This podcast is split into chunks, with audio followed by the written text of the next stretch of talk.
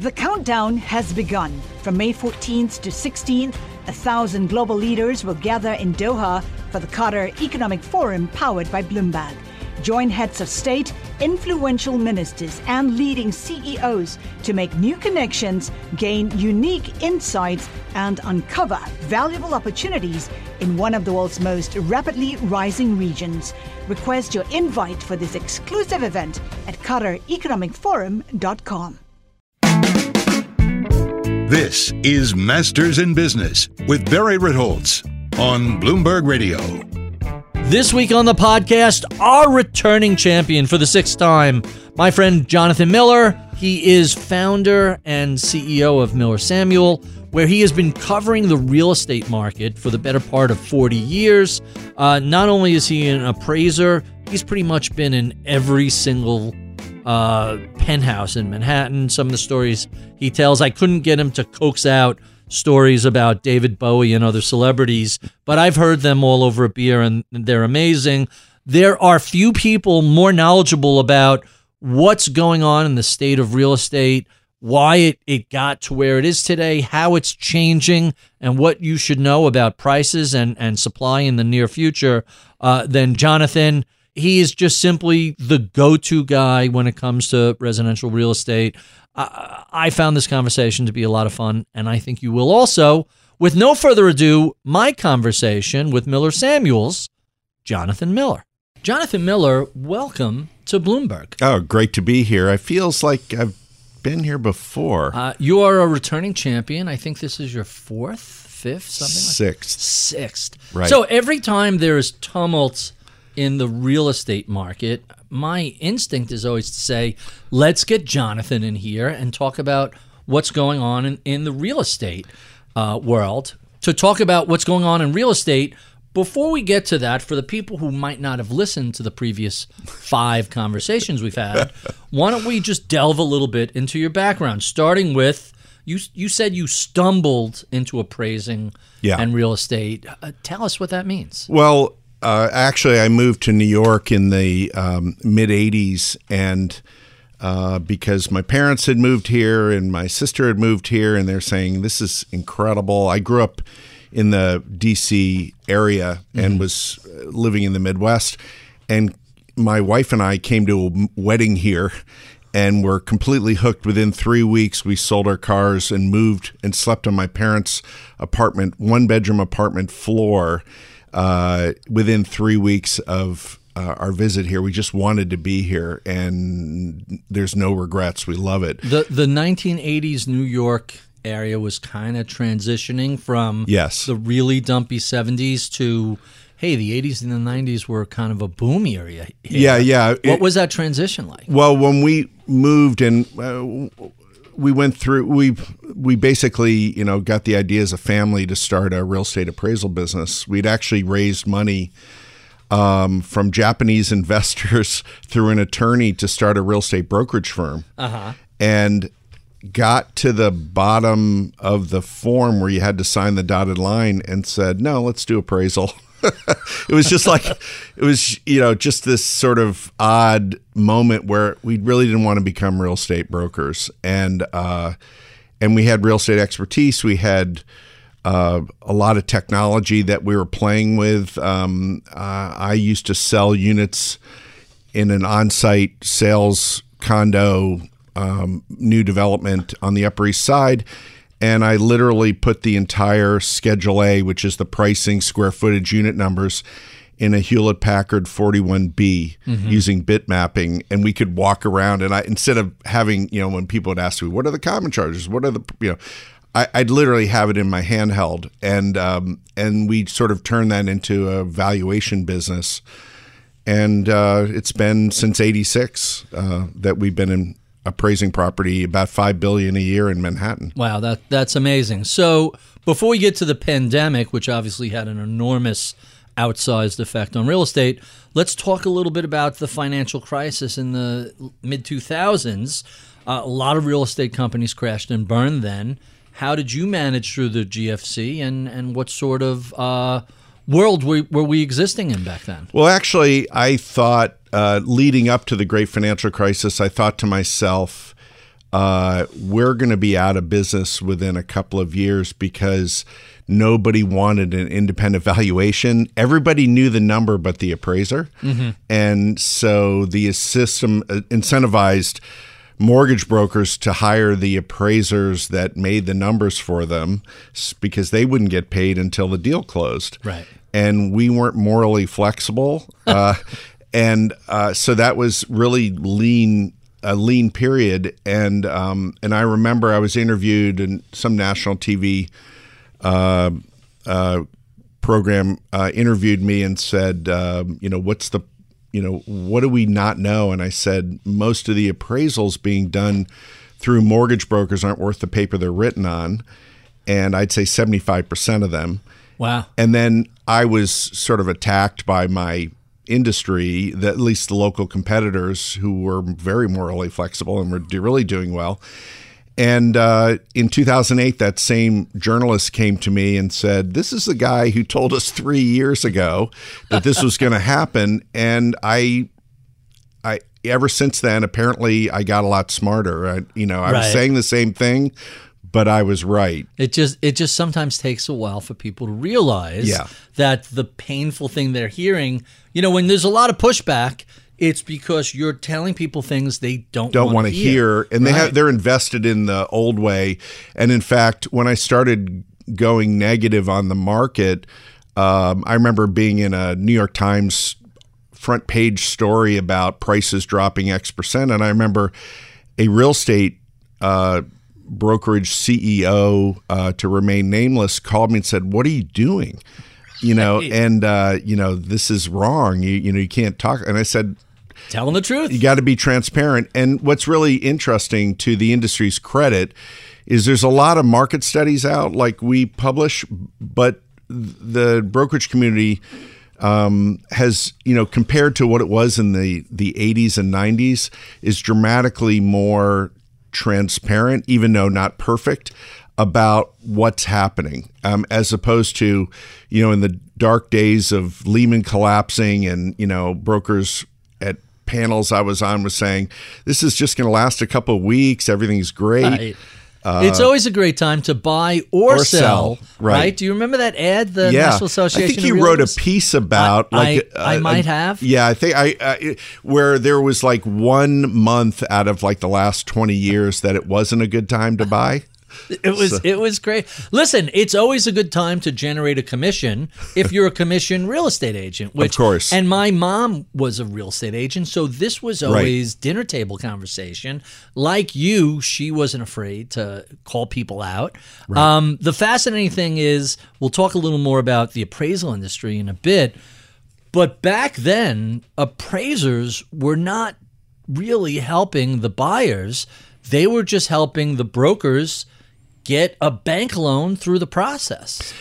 Well, yeah, sort of. I mean, essentially, what no one understood in the industry and still don't understand today in the real estate industry is that the when appraiser is doing an appraisal for the buyer that's getting a mortgage, their client is actually the bank. Right. That's and right. so so now there's all kinds of restrictions post Dodd Frank introduction to the to the process where you know uh, people can't talk to you like they could. Back in the day, Yeah. hey, I have we're paying this, and here's how much my mortgage is. And this is what I need. right. Keep this it is what I fair. Keep it fair. It's like Rodney and Caddyshack. Well, just I- keep I- it fair. I the term back then was here's a good appraiser, good in air quotes, Yeah. and good translated into making the number.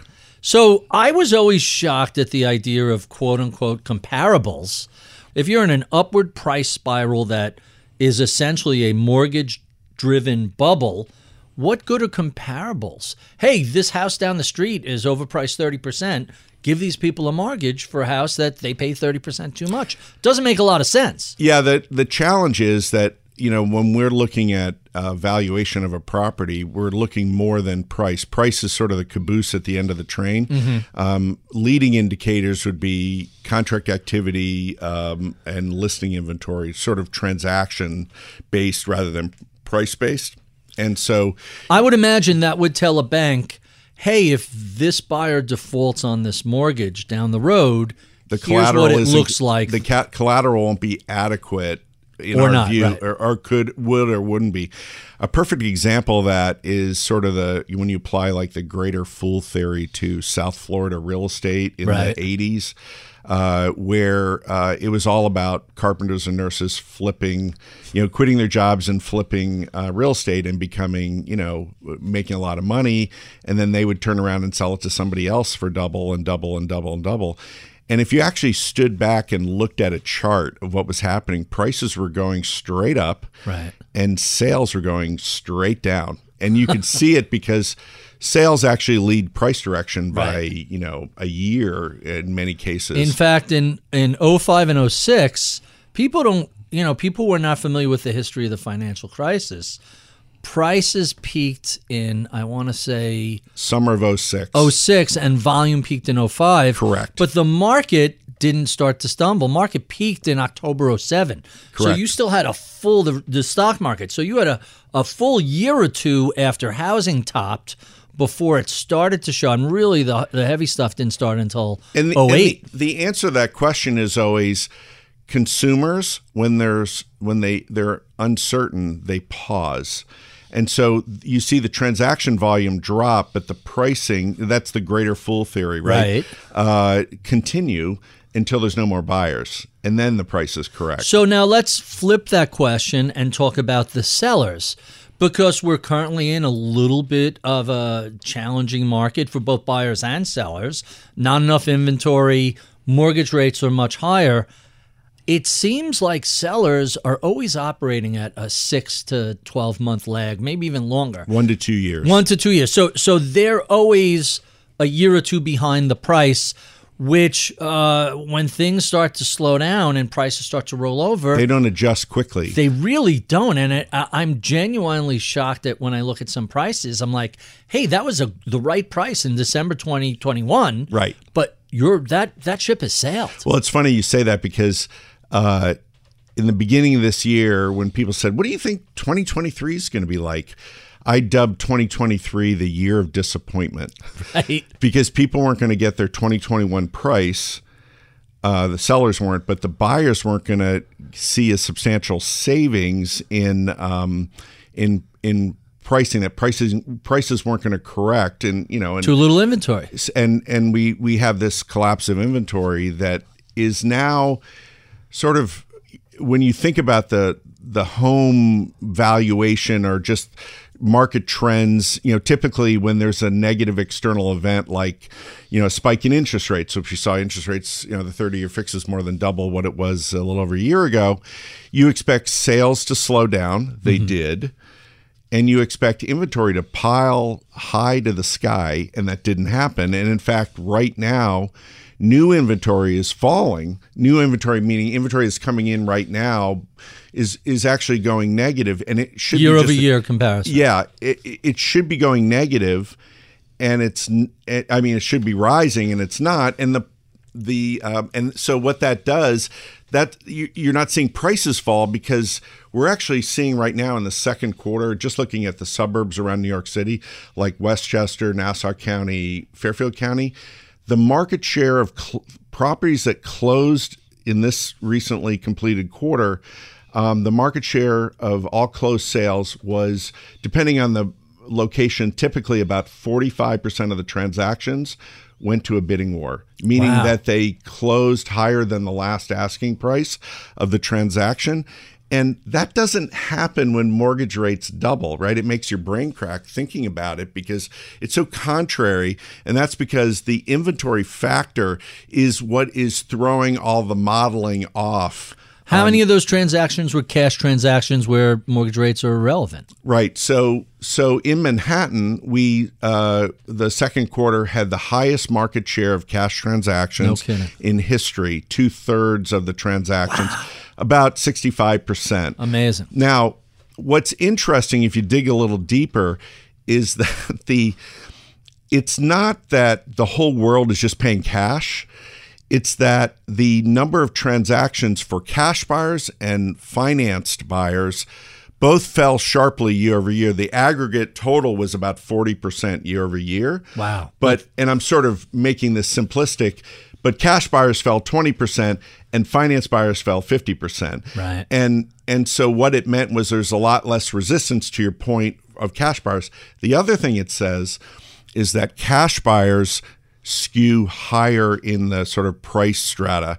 So, you know, one of the stories before the pandemic was Manhattan had almost eight and a half years of unsold uh, supply, Wow. and that's including active inventory for for new development. You know, unsold condominiums, whether actively listed for sale or in shadow inventory that the developer could sort of dip into when they ran low of sales um, after the pandemic, and because of this sort of this the pandemic sort of introduced strength to the high end market, um, the uh, the um, the share of or the the activity um, uh, continued to favor the high end of the market. So so instead of being a market that was sort of the low end was where all the action was, it became a market where the high end was was strong because the share of unsold condos fell from 8.3 years to about just over three years, meaning it fell by more than half. Um, t- you know, in terms of what it would take to sell off the supply in, in New York, it was dramatic. So there, there's normally a, a chain of sales. The starter home, Usually uh, about the move seven. up, right? There's a whole run of this. But during the pandemic, a lot of people just said, I'm going to go buy a second home or a third home, a vacation property. So I'm not stuck in a, a city where I can't do anything in a tiny apartment. And that really sucked up a lot of supply. Yeah, the the um, w- w- way I look at it is in in the city itself, in Manhattan and most urban centers, sales activity didn't you know uh, fell by half. And it fell by half because during a global pandemic in a multifamily building, are you going to let strangers into your apartment, right? The thinking was no. and um, but in reality, the buyers that zoomed out to the to the suburbs were largely from the rental market because really? they weren't anchored to another asset. Um, They didn't the- have to sell. the affluent, yeah, they they bought in the Hamptons, you know, a second primary home. I called it co-primary at the Right. at the time, um, and and high end markets in you know the the county surrounding New York um, definitely did better, and and people moved farther. I mean, my wife and I moved a half an hour farther from the city because we figured we weren't going to be going into the city five days a week. Like I, and know, you get a lot more bang for your buck the further away you are. correct. So more property. You you live on a compound with how many different buildings on that on that property in Connecticut? Three. That, that's a lot of buildings. So you you couldn't get that in Darien, right? You Right. couldn't get that Right. uh, on the wa- near the water No or way. near a commuter line into the city. Right. At least not for a reasonable price. Right. So we'll come back to a lot of what's going on in New York and the rest of the real estate market. I just want to touch on one more aspect of your background. You're a professor at Columbia Business School teaching a course on commercial real estate. Tell us a little bit about that experience.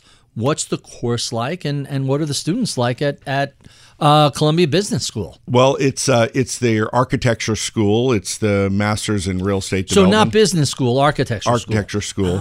It's masters in uh, real estate development, and so my students are mostly in their you know uh, 23 to 29, uh, super smart and very ex- eager to to get into the business.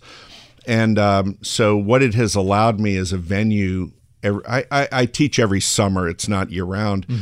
Um, I usually have about 150 students. During when we were zooming during the pandemic, I had like 190, which Right.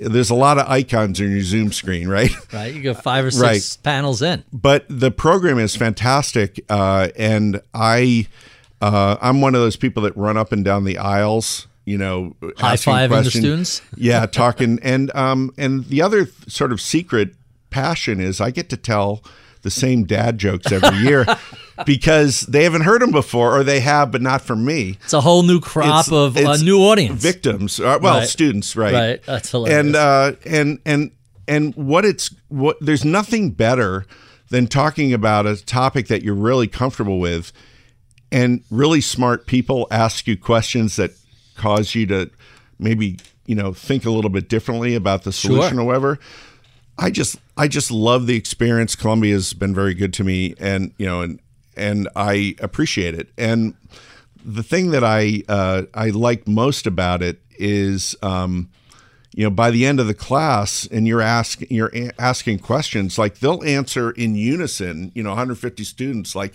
like it's like locked into their brain Right. and uh, there's not it's totally satisfying That sounds like and a I, lot. Of, I've been doing it for about five years and uh, my ritual was and they wooed me for like a they spent like a year and a half, like taking me out to lunch and say you'd be perfect, and say, "Yeah, sure you have the right Jonathan Miller," and um and and then I did it, and um and I remember I used to call my father when he was alive. I'd call him in the beginning of the class and say, "Hey, Dad, I just taught my class."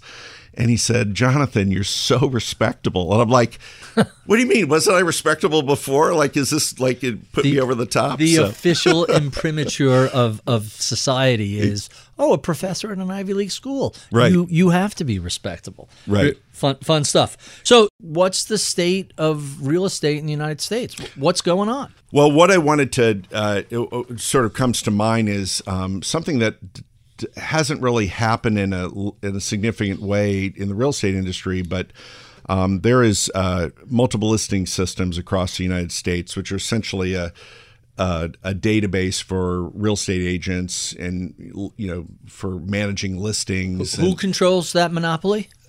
the real- estate brokerage community. National Association of Realtors. Is they, that- are they own a, they control about 50% of them Uh-huh. um, there's also a contingent that are anti uh, you know but but it is it is a product of the brokerage community and it is an essential tool to them Yeah. um, and so uh, this recently uh, um, one of the big there's three or four major software companies that drive the MLS systems.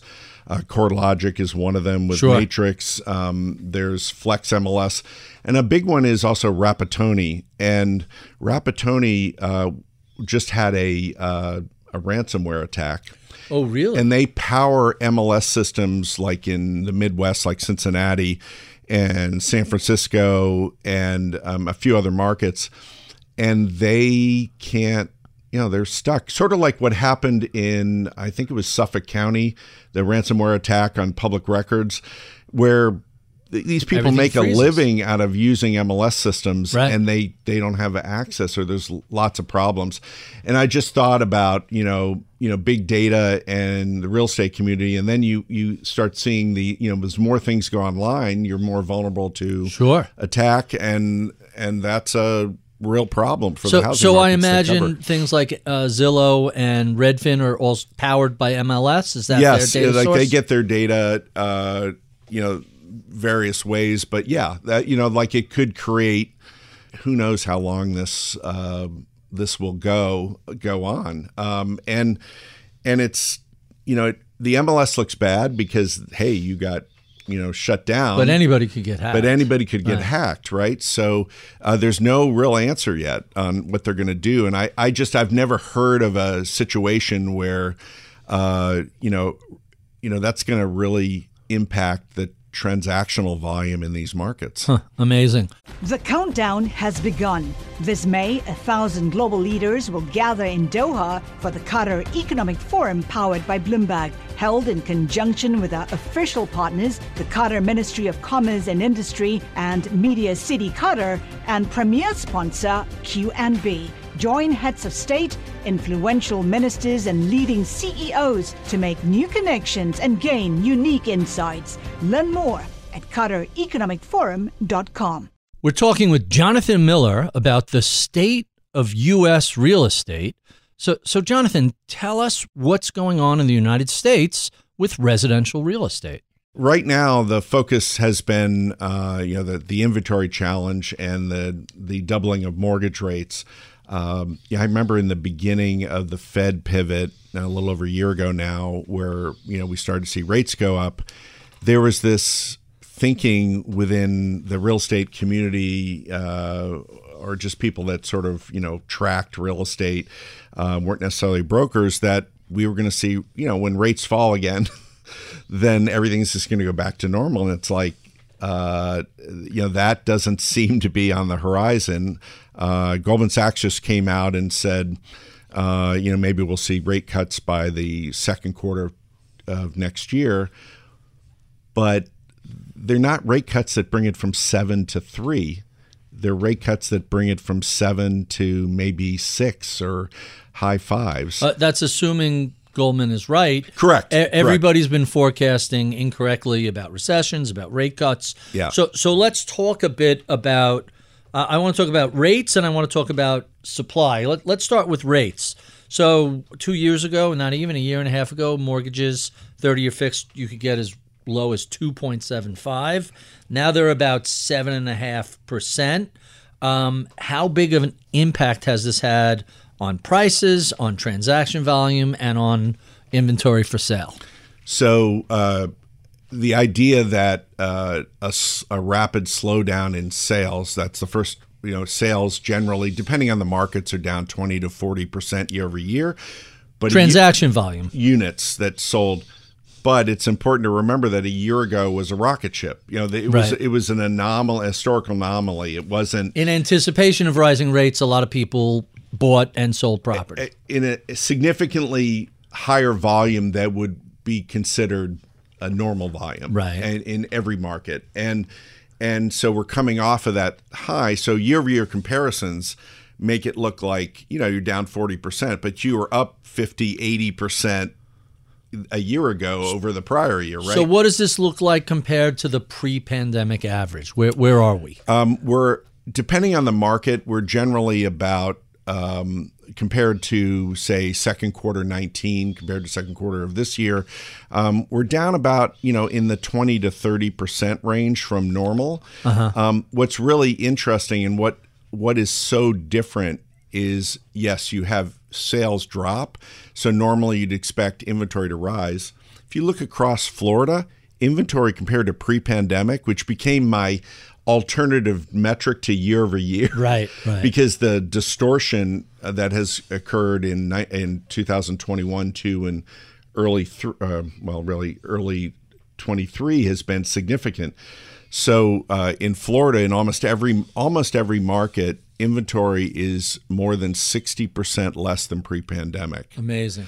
um, and and as a result, you can argue, well, sales are down 25%. So you say, you know, hey, it's mortgage rates have doubled. Well, it's also because you have dramatically less product. And then on an anecdotal level, um, just in sort of ground level chatter in various markets that I, I connect with, um, that the product that's coming in back to your like how long does it take a seller to capitulate to market conditions the product that's coming in is priced like it's still the boom and so you know and it takes one to two years for a seller typically or a developer to capitulate to the current market you know because what do they do? They just don't sell. They wait. Right. hey it's going to get better. There are no signs of capitulation out there, are there? there's we're starting to see a little bit um, but not not in any significant way. I'd say you know we, we're a year in so i'd say we're going to start seeing it in terms of better pricing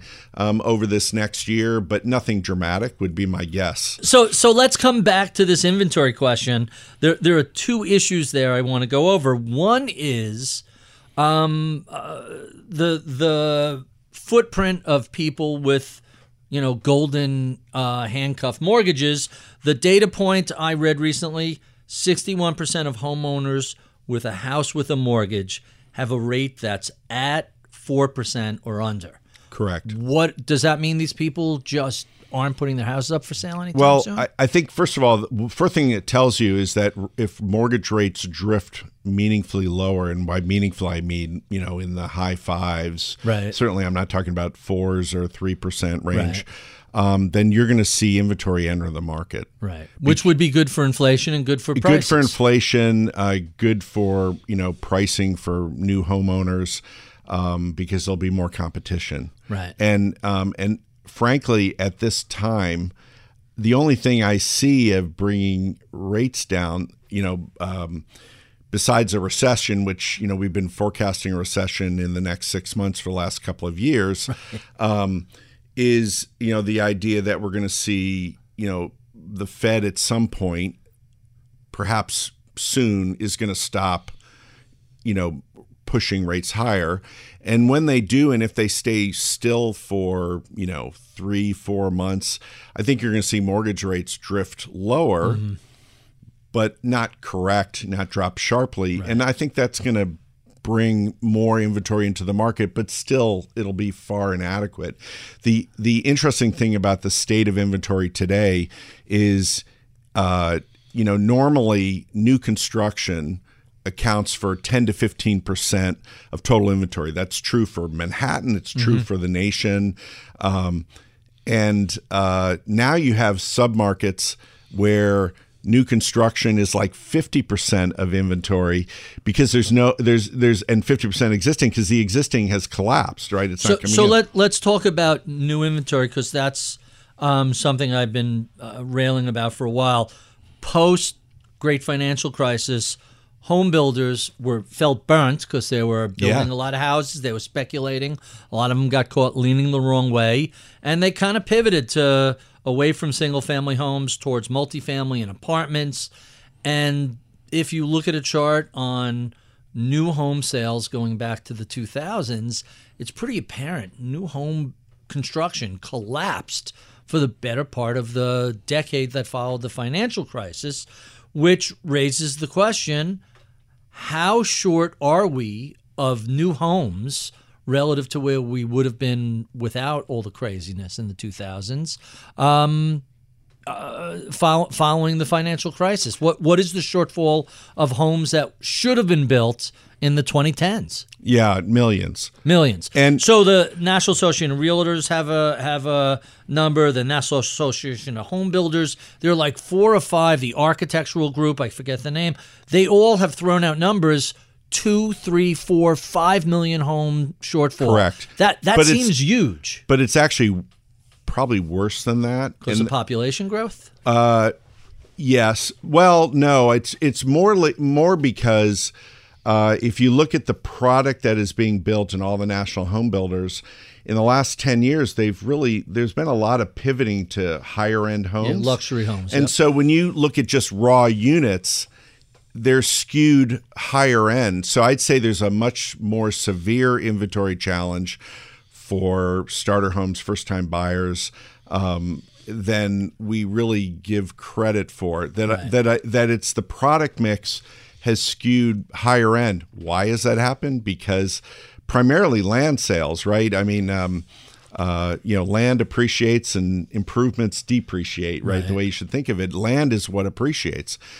And um, I think we're now seeing a lot of home builders gobble up land um, to sort of anticipate the next wave. I, I'm shocked when I play around with Zillow. Everybody loves the Zillow surf.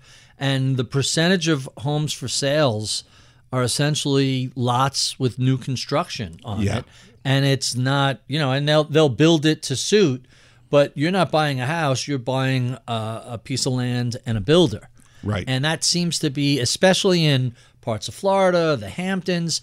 That that seems to be a wildly disproportionate amount of um, it's of, not of inventory. It's it's not conducive for a first time home buyer environment, you know, to do that mm-hmm. um, because of you know lending challenges. The other thing I thought was, you know, the numbers that have come out. I I I, I may I don't know if I have this exactly right, but um, that the number of homeowners in the U.S. with a without a mortgage is like thirty five percent pretty big. It's, it's, so it's everybody who does cash purchase and everybody which who's would be paid heavily weighted towards investors, right? And then long term homeowners where they've paid down the mortgage. Right. Um, but uh, you know, so you think about transactional volume is being restrained by high mortgage rates, but you you do have a large cohort of the housing.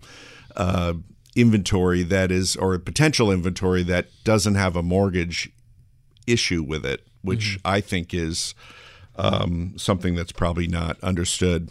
So, so how many new homes have to be built to sort of stabilize um, demand for both starter homes and move up homes versus the inventory that's out well, there? Well, it's funny. Um, I uh, uh, interface a lot with the affordable housing industry here in New York uh, because our research is, uh, you know, open market. It's not, you know, we're not looking at subsidized housing or anything along Right. that line.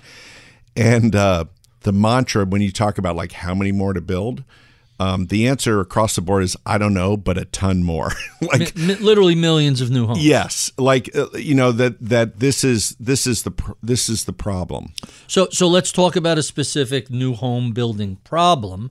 Um, how difficult are zoning regulations, health department, Department of Environmental Conversa- Conservation, um, just general NIMBY to the ability to put up a decent number of houses? it's it's significantly challenging. What I find, just maybe as a sidebar to this, is on top of that, when you think of things like flood insurance and the mm-hmm. cost of flood insurance, Big. FEMA prices flood insurance basically at a level that the private market can't compete. Right. And so, in many ways, the federal government is encouraging development in In flood zones. in flood zones, and flood zones are not just on the coastline. Uh, You know, we're seeing dramatic, rivers, yeah. we're seeing dramatic flooding problems in the Northeast, inland. Look what just happened in Vermont and correct. New Hampshire. Uh, They Correct. got they got slaughtered up there. Yeah, so I, you know, I see ads on TV for FEMA and it's cheap, and I'm like, uh, that that seems counter to sort of public safety. Um, you know, a dozen or almost a dozen years ago when we had Superstorm Sandy hit. You know, one of the byproducts. I know I'm going off on a tangent, but Well, a decade ago, that was a that destroyed huge swaths of Yeah. New Jersey and New York and just up and down the whole yeah, Long Island, the South Shore, um, and uh, what came out of that is a lot of product that was destroyed and was middle class housing. Mm-hmm. Yeah. and so the resulting product on the water line, and they rewrote the the FEMA maps for the New York City metro area, Uh-huh. making them much much bigger coverage area.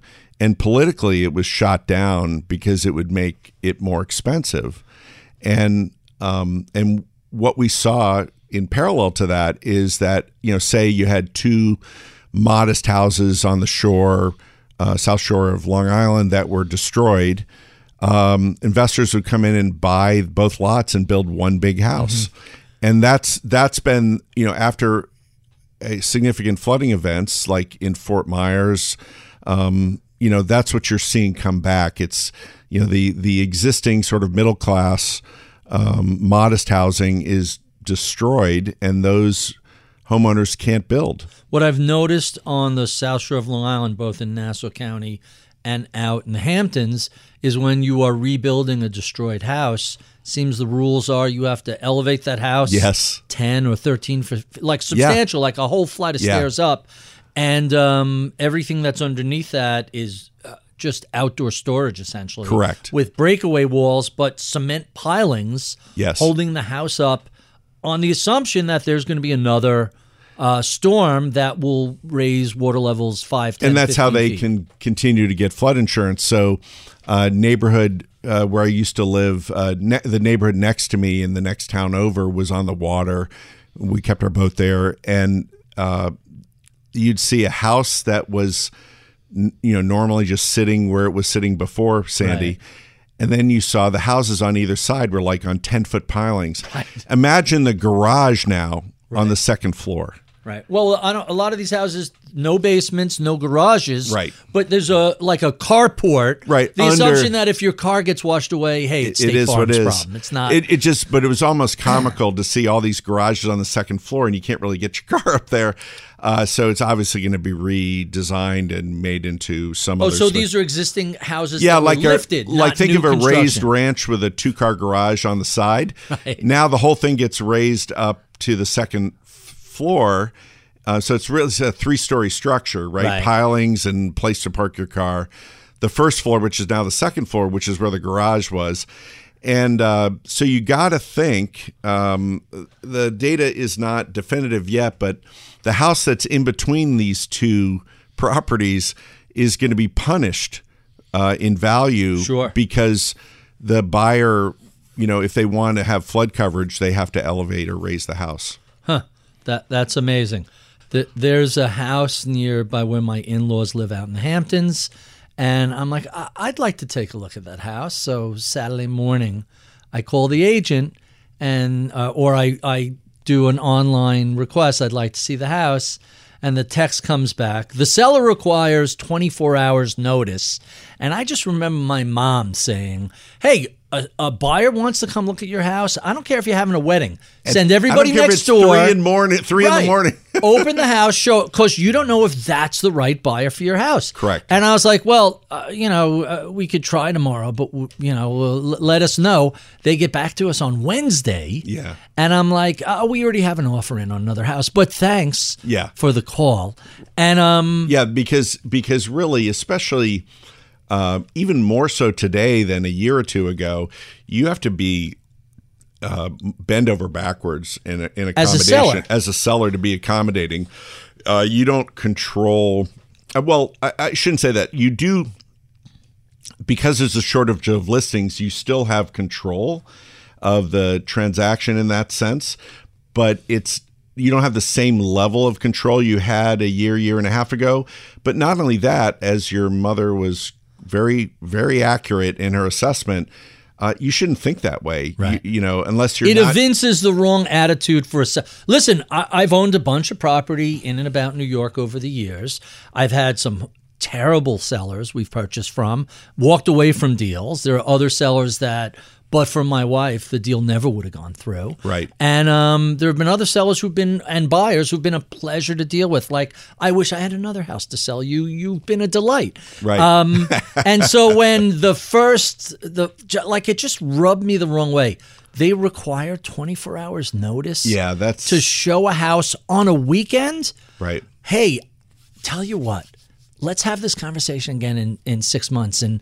Maybe I'm wrong, and you'll get more than the three million ask, which is crazy for this house.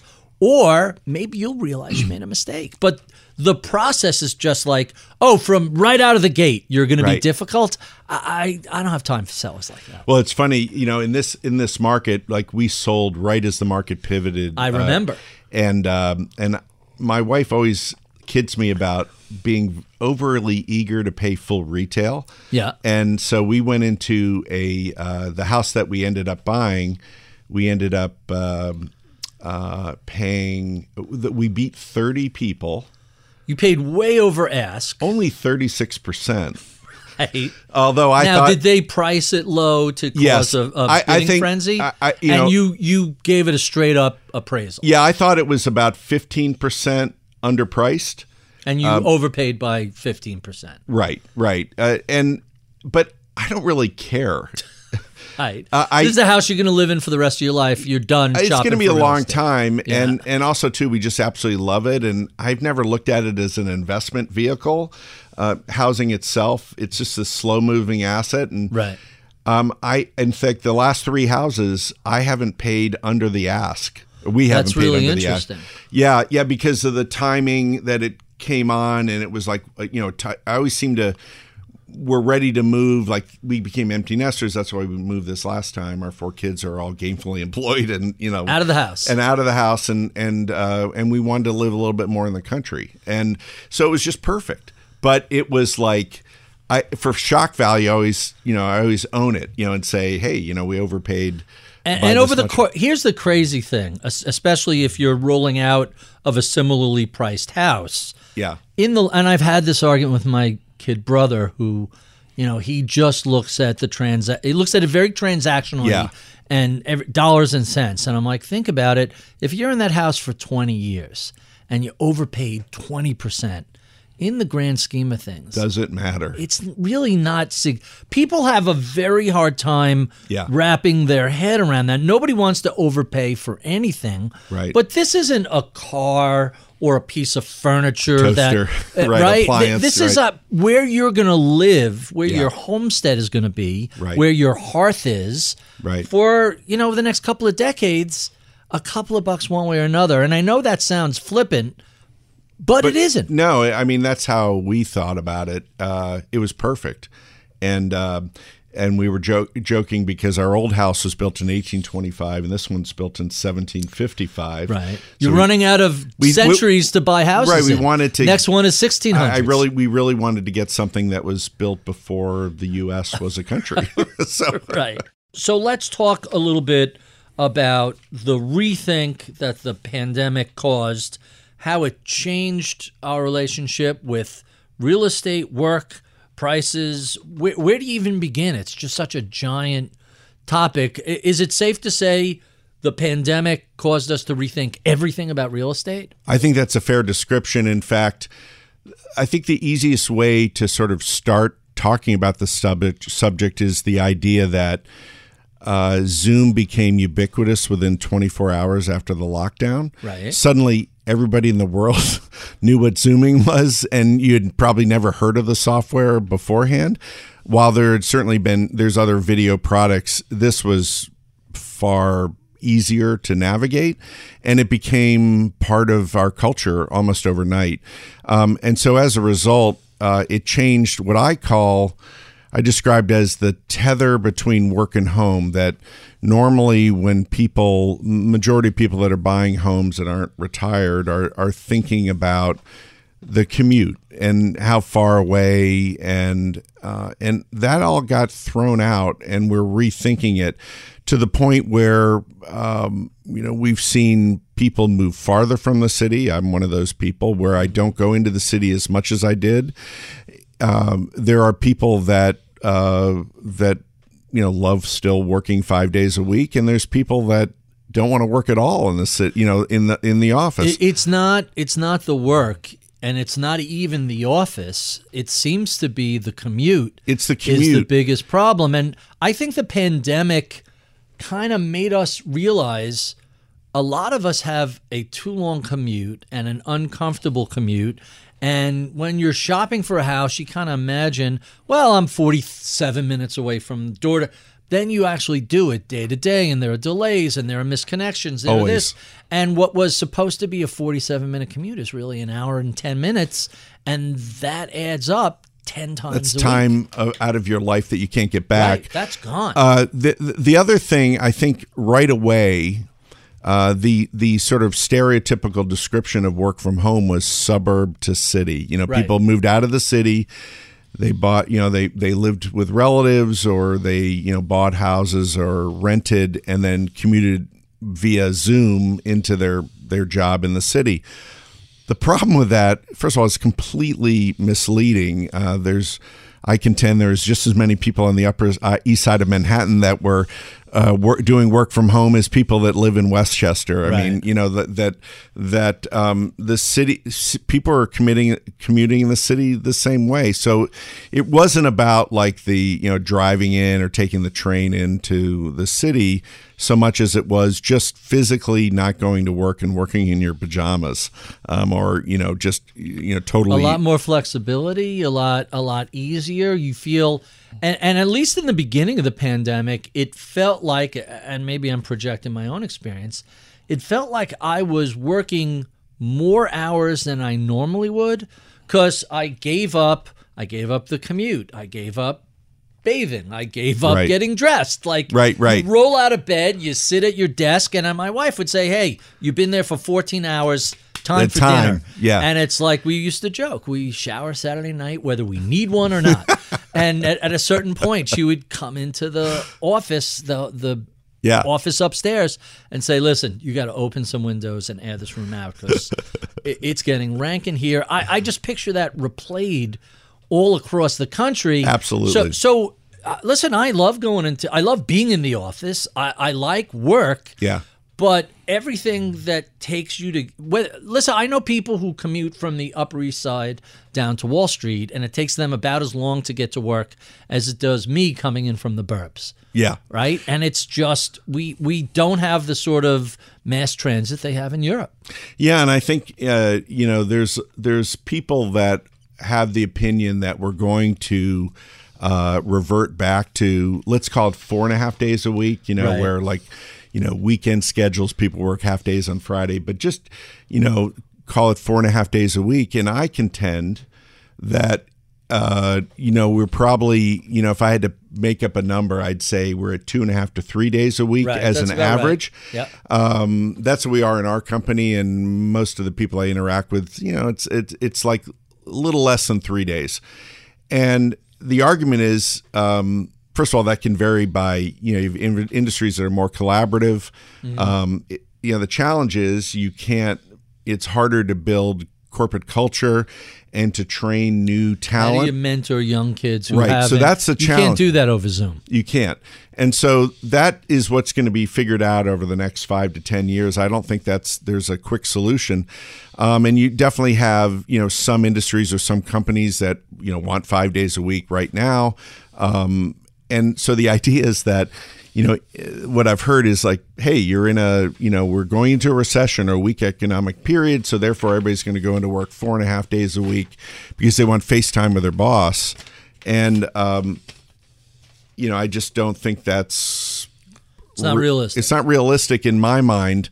I don't care whether the economy is strong or weak. It's not going to be the same. But, um, you know, again, I, I think probably we're at a, a period of time right now where it's, you know, the default is going to be more time in the office than we have right now, um, but not much more. The countdown has begun. This May, a thousand global leaders will gather in Doha for the Qatar Economic Forum powered by Bloomberg, held in conjunction with our official partners, the Qatar Ministry of Commerce and Industry and Media City Qatar, and premier sponsor QNB. Join heads of state, influential ministers, and leading CEOs to make new connections and gain unique insights. Learn more at QatarEconomicForum.com. So, so let's talk about some other impacts of the pandemic. You, you were one of the first people who wrote about, hey, the death of New York City has been oh. greatly exaggerated, and you know, every time there's a sale,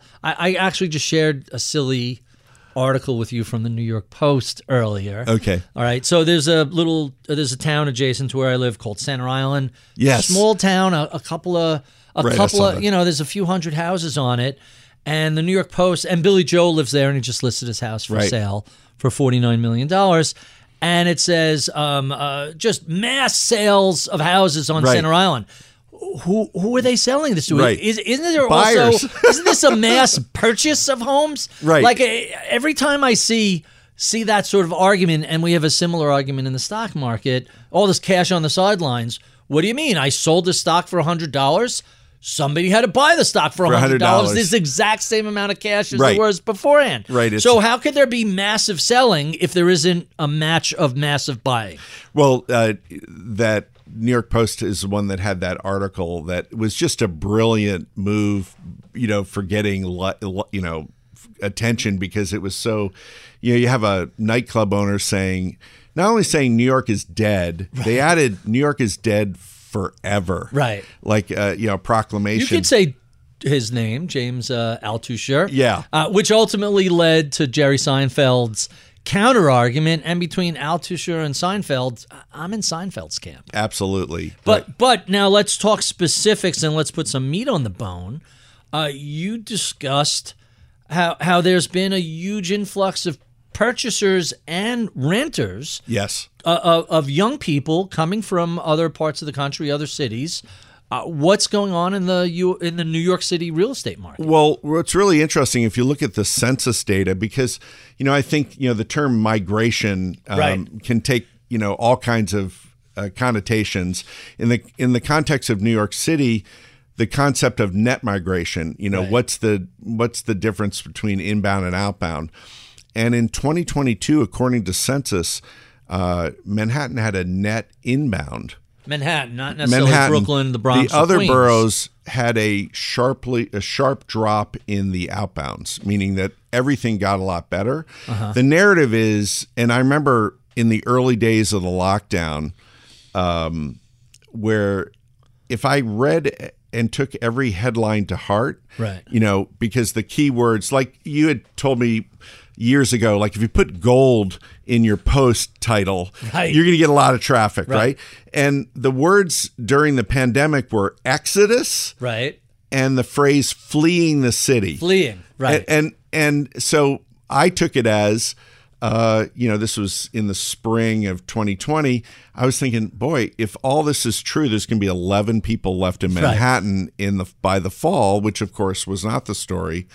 Um, and we've seen a, you know, and it creates this really confusing narrative because we have office buildings right. that are 50% or less than 50% used, according to Kastle Card Swipe data. Right. Um, as sort of a proxy for that. And then we have record rental prices, right? Right, where people are. If only there was a solution to be worked out. There. Right, right. So, so you know, the solutions talked about a lot is this idea of converting unused office space to rentals, which post 9/11 down in the Wall Street area of New York, it took a couple of years, but there was a massive conversion yes. from office to to now those were older buildings. Right class little, b or c. Right now you have uh, just so you have midtown south you have hudson yards you have the high line you have midtown proper. There's a ton of new office buildings that yeah. have been put up in the past decade but the numbers don't work like to convert them to residential um, uh, any developer will pretty much say that's not possible. But on the margin, talk to are. me after the bankruptcy sale. See if it makes well, more sense. Okay, then. so that's the next stage. So so when you think about it, and you know, my company was looking for new office space. We ended up staying in the same space, got a great deal, build out, and all that. But what we found when we were looking at we were looking at Class B. You know, there's right. A, B, and C for those aren't familiar, and uh, really the upper half of Class A isn't going to be impacted in right. a significant way. It's the bottom half of A and B and C. It's all bets are off, right? right. And um, the one thing that I didn't fully appreciate until I went through sort of looking for space is that many, you know, we were talking about sellers capitulating to the weakened market conditions. Right. In the office environment, landlords, many landlords can't capitulate because the debt service.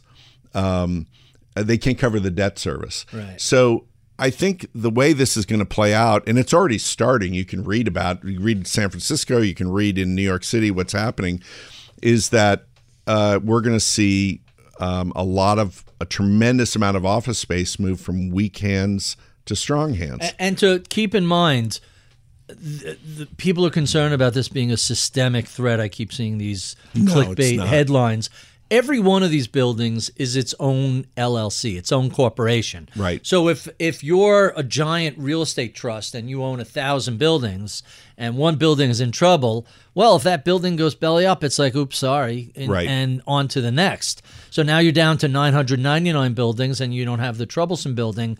This can take place in a very managed process where one building after another moves from weak hands to strong hands. I, I, and and that's where you could see you know more creative re, you know adaptive reuse where the, the uh, you know the new owner um, is able because they don't have the same level of debt service um, so prices can come down or come down to market happen. and you know you can you know uh, you know think of other reuses of the property um, what I uh, uh, you know what also a lot of people don't realize don't think of when they think of this challenge is especially in Midtown Manhattan, where you have these very big office buildings, the floor plates too too far from the windows to be uh, right. Unless they replace all those elevators with like a interior courtyard. Right, right. Or uh, you know they they they create a, you know a court you know like sort of like a an alley or you know a center. They dig you know, they cut out cut through the floors, but that's very expensive, right? Yeah. So so there, there's ways around it, but it, it is not like one of these. Hey, let's flip the switch. Right. It because of the debt service. It's gonna. T- this is gonna take f- four years. or five years yeah.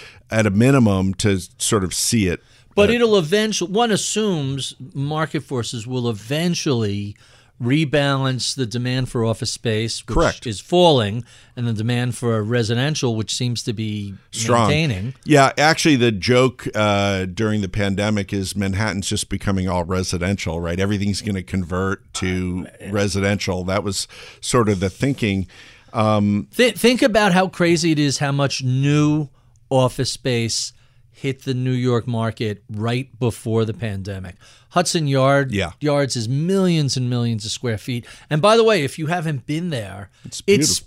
it's spectacular. Spectacular. Yeah, it's it's fantastic. It's like the new version of Rockefeller Center. And every time I see a new building going up somewhere, you're like, wow, that's huge. Right. Uh, I walk by the J.P. Morgan Chase building all the time. Yep. And they seem to not care about the excess office space. They're putting up a giant building on Park Avenue. Right, right. I think part of that though too is that there's like a four year, Right. lead, five year Right. lead that time. started right? in 2018. Exactly right. So so, but that that's part of it. But yeah, like the long term view. Um, but I look at it as uh, when so the the the big problem or big challenge is New York City's budget. Is over fifty percent of revenues are real estate related Really? That's and so giant. so I don't know what the division is or the breakout is for commercial um, specifically, but it is it is inherent in our revenue structure um, uh, for real estate to succeed. And even before the pandemic, we had changes in laws like the mansion tax, Right. uh, the the rent law changed so that conversions of existing buildings are almost impossible. Um, so you know the those sort of large scale revenues from residential real estate are severely challenged going forward to the city, and it's in the city's interest. The city's sort of caught. You know, the, the state is the one that's driving these new laws, Right. um, but the revenue is critical to the city for the city not to rely on the state. Right. Um, so it's sort of this catch twenty two. Right. Back back when we had De Blasio and Cuomo, they both despised each other. Yes. And there was no cooperation. One would hope that the the new mayors and the new governor get along a little better and would allow us to uh, make some rule changes. So so let let's talk about you mentioned migration. There has been a general shift lasting decades towards the Sun Belt. Yes. Um, I think it was uh, Steve Johnson wrote about how air conditioning made this possible. Like people don't want to live in Louisiana without AC, or at least a lot of people don't. But this has been going on for quite a while. Um, what's it look like now? I, I recall. So we looked in Florida in 2019 Yeah. on the West Coast, and I didn't know did I want a house? Did I want a condo? You don't have to worry about maintenance on the condo, but then you have neighbors and a house, you have a little more. And between then and two years later, like these little house, Prices are little- up forty percent. Uh, more than that, double. Yeah, And and it's no bargain in terms of real estate taxes. Florida real estate taxes are like New York real estate taxes. Yeah, yeah. It, uh, the way to think of Florida, the way I think of it, uh, i- without sounding like I work for the tourism board of Florida, Right. is um, the real estate industry down there because of work from home is undergoing restructuring. Right. That it's sort of evolving from a place you go to vacation or visit to a place that you live. And what is remarkable about some of the towns uh, uh, or cities in Florida is they now hire employees specifically to recruit uh, CEOs from the Northeast Right. who then will bring their companies And to Florida. base, And yeah. they've had, I'd say, you know, there's been some standout results. I wouldn't say it's, you know, over the top successful, but it's certainly um, their population growth in, since the pandemic. Florida's up about seven percent. I mean, the, Substantial. substantial and and so uh, you know New York State and the New York metro area has to think of themselves in competition with other areas absolutely. uh, which is it is seemingly unable to do I, I had a buddy who runs a bond shop, and about 15 years ago, he relocated to Sarasota, Florida. And he said John Corzine, then Yeah. governor of uh, Florida of New, New New Jersey. Jersey. he said John Corzine bought me a house in, in Florida, meaning his taxes had gone up so much. Moving there was was Uh, uh, uh, yeah, a, yeah, a painless like transaction. um, although that said, that seven percent boost isn't evenly distributed, and there's lots of stories about these areas in Florida, particularly on the East Coast, but parts of the southern West Coast that have just been overrun.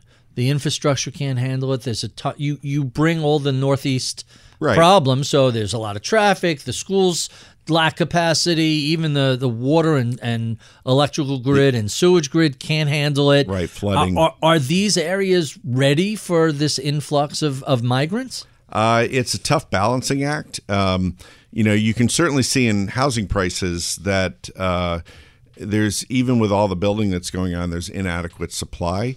Um, the focus seems to be on other institutions that create employment, like healthcare, uh, you know, medical, you know, tech, medical type services.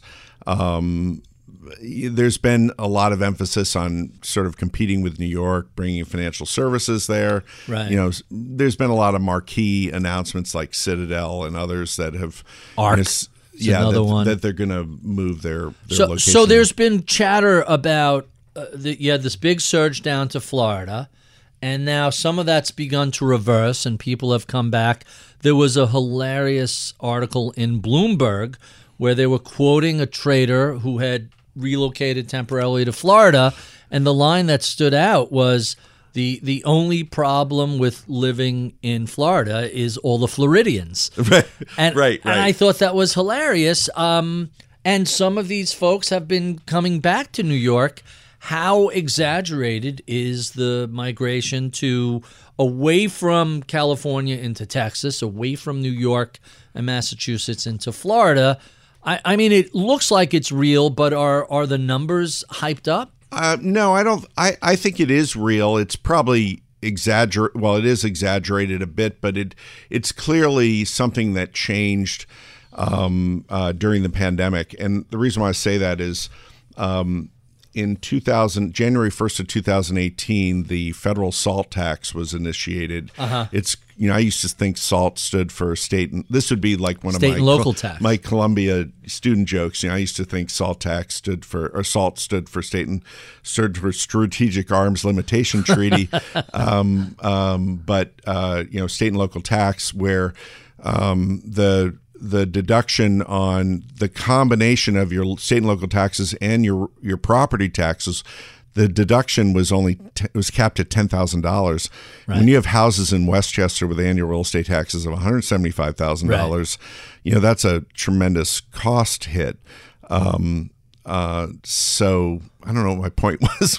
but, Well, well, the the takeaway about what does that do to the so-called high tax blue states? Yeah. and is this Well- is this well, a, so- so a the- jujitsu that benefits the low tax red states? Right. So, so the thinking was um, when that law went into effect uh, January first of 2018, that you know it was going to be like the Beverly Hillbillies packing up and like Right. going to Florida, and uh, and the brokerage community was all telling me, you know, we're sitting there, we're waiting, Didn't happen. and it it didn't happen in at scale. It it it was definitely noticeable, but it wasn't this mad gold rush. Right. When the pandemic hit, That was that was change. what really stimulated the migration, um, whether it was temporary or full time.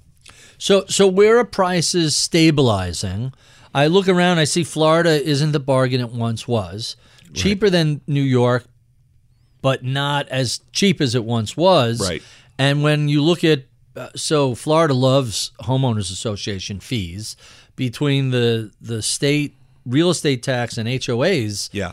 Florida doesn't seem like like much of a bargain. Where, where are prices stabilizing, and where's some value left? So I would. What's a little different, and why I call Florida going undergoing this restructure rather than it being some sort of fluke or you know high moment in price and then it's going to go down, is um, because of work from home, as I said, and um, part of what's happening is uh, the market is maturing.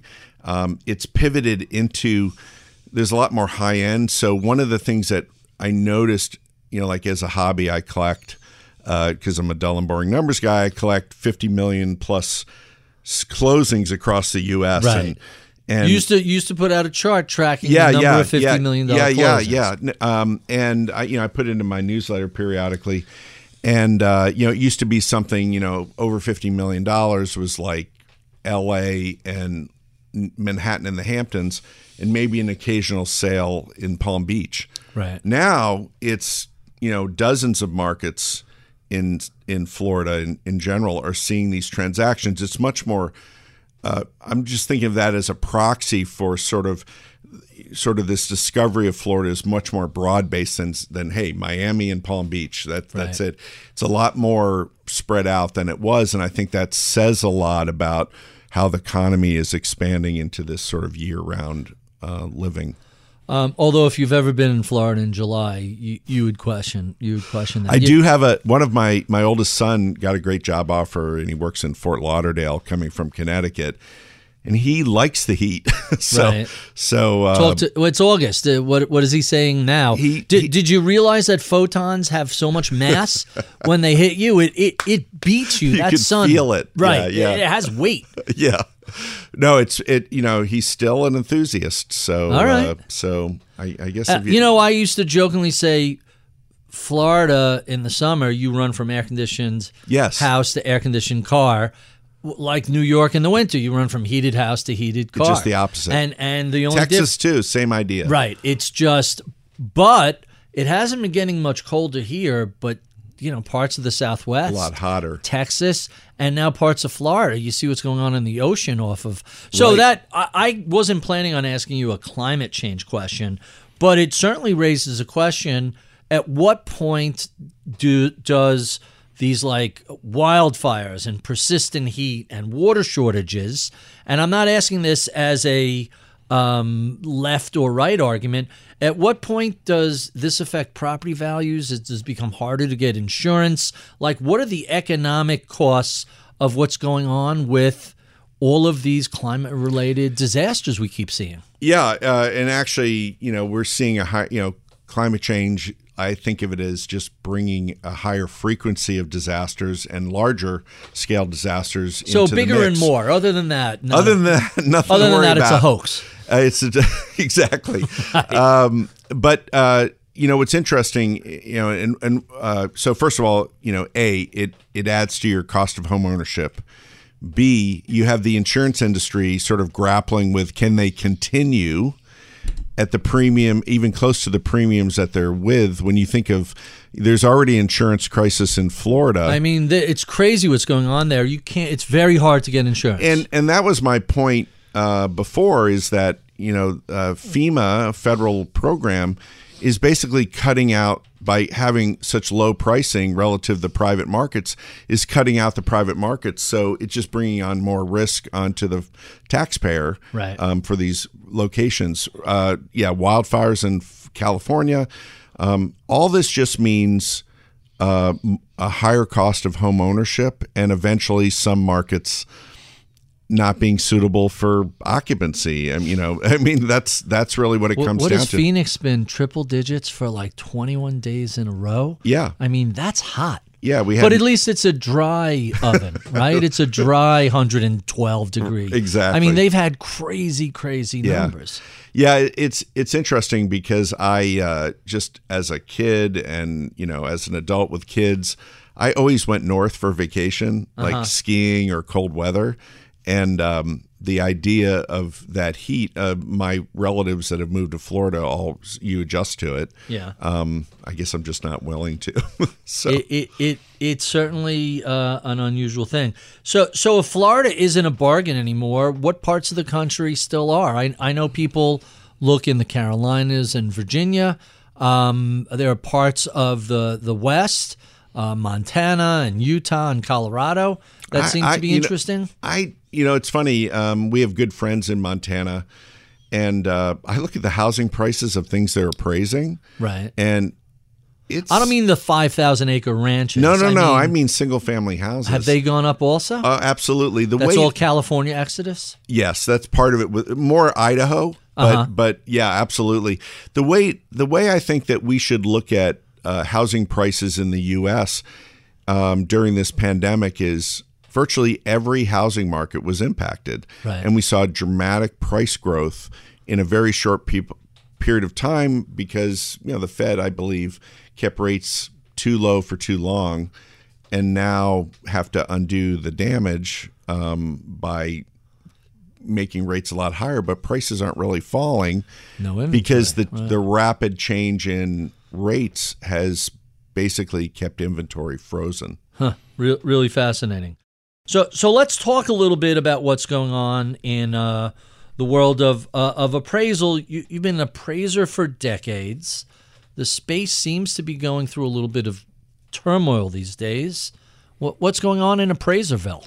Appraiserville is what it is. Um, yeah. Uh, so you know, in the residential appraisal world, where you know you buy a house or refinance your house, uh, your mortgage on your house, you know, appraiser comes out, values the property, and then um, and then gives the appraisal to the bank, and then the bank decides what how much money they're going to give you, and then you close. Um, this industry uh, is. Um, uh, if you think about the numbers of people, there's about 75,000 appraisers nationwide. Um, there's organizations and trade groups um, that are active, but really the whole industry has been asleep at the switch for the changes that have been coming.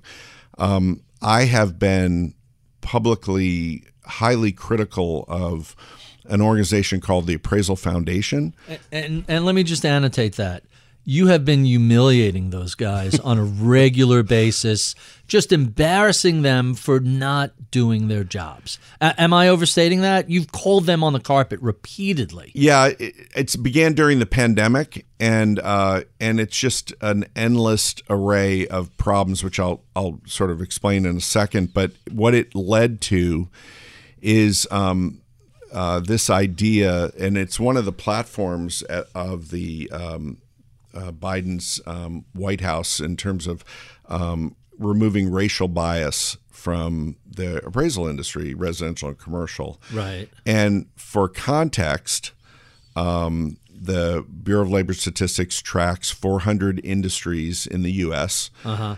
And on the matter of diversity, uh, in 2021, the appraisal industry was 400th out of 400 in diversity. Wow. We were less diverse than farmers and ranchers. Wow. And um, and this it, you know it fluctuates a couple percentage points up and down every year. Um, but the structure of the industry and how new people to get in um, is was created by the Appraisal Foundation, and and they have basically refused to take any action. They set up committees and councils as if that is action, but they don't actually do anything. Right. And um, and so uh, it be, it's become more and more heated to the point where the appraisal subcommittee, which is allowed to monitor and review the appraisal foundation. The appraisal foundation is basically f- to maintain the sort of the the verbiage of our license, you know, our Right. certification, what we're supposed to do, and um, and uh, you know, like the the appraisal subcommittee, which is is the basically provides no oversight. This this appraisal foundation, not for profit, literally has no oversight. They figured out a workaround, which I've exposed and uh, and they're flying to Dubai first class, and they're going to you know having meetings in Palm Springs, and you know Living the high life. which all could be on Zoom, Right. and um, and it's a very sort of it's a monarchy. To, to be fair, Dubai is where all the best appraisers go for, you know, continuing all their education. training, yeah, Right, they, right. especially from like Iowa and you know Montana. So so let's let's put some flesh on these bones Yeah. so people understand what you're referring to. Yeah. Um, and there have been not one but multiple stories about a black family in America owns a house. Right. They want to refinance. They want to take advantage of low rates. They have an appraiser come in. The appraisal comes in not only too low for them to do the refinance, but too low compared to the neighbor's house. So they request another appraiser. Only this time, all the photos of the black family, any indicia of African American homeownership goes away. They literally hang photos of the smiling white family. They have their neighbor greet the appraiser, the white woman from next door. So she greets them, and lo and behold, the appraisal comes in pretty much as expected. Right. That that sounds like a, either a ridiculous sitcom or a made up story, but but this is a real thing, isn't it? it's it's largely it's yes that's that's largely the way we've seen um, a dozen or so of these stories, and they get recirculated and, and over, Over and and over. over again. Um, what we're actually seeing now is so the logic is that hey, you know, I think my home is worth five hundred thousand. You appraised it for four hundred thousand, so you're a racist. Well, that's a little that's a little over the top in the other direction. Correct. So so but that is that is a big part of the narrative. So so you have like two core uh, uh, parts of the appraisal world. You have now you have a whole sloth of people saying, "Hey, I'm not a racist. Like I'm just assessing the value." And then you have people like me that are saying, "Let's not th- you know, we don't have a leg to stand on as an industry say, "Hey, You're 100% white, and lo and behold, you're appraising black owned homes in, in white neighborhoods for less than the white owned Correct. So, so it's raising so- some questions. So you're sort of preaching to the choir when you say, "Hey, we're you know we don't have this problem," even though. Uh, and listen, is there you know uh, unconscious bias in everyday life? Of course there Sure. is, right?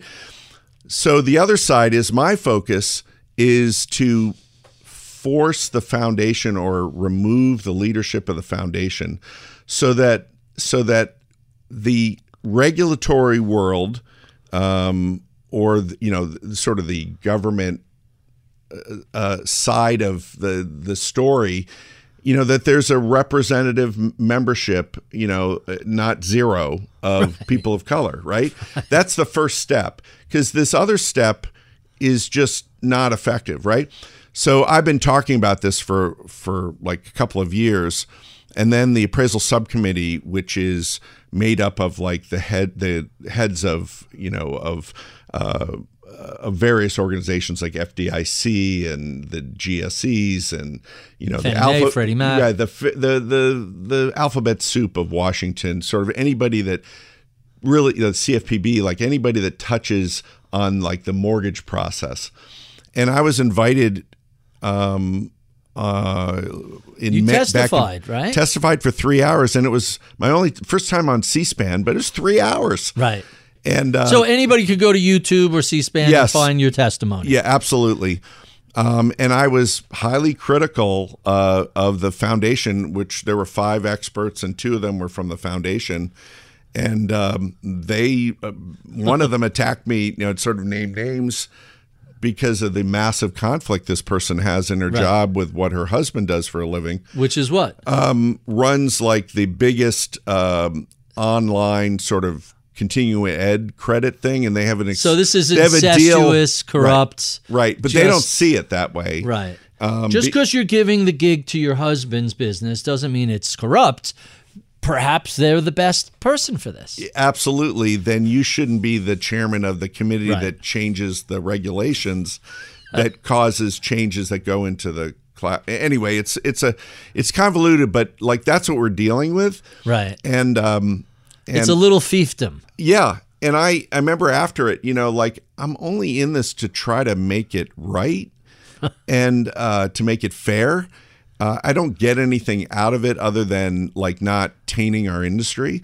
How dare you, I, sir? I know, but but anyway, it's sort of that's the kind of stuff I talk about. And you know, you we talked earlier about the National Association of Realtors, and and I used to be so in just infuriated by their monthly releases back in 06, 07, 08, because the first paragraph would be the data. Right. And then the next six paragraphs were just endless spin. Yeah. And it's like, I understand you're a trade group. Right.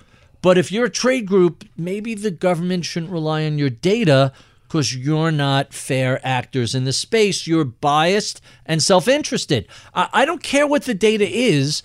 I just need it to be accurate so I could do my job.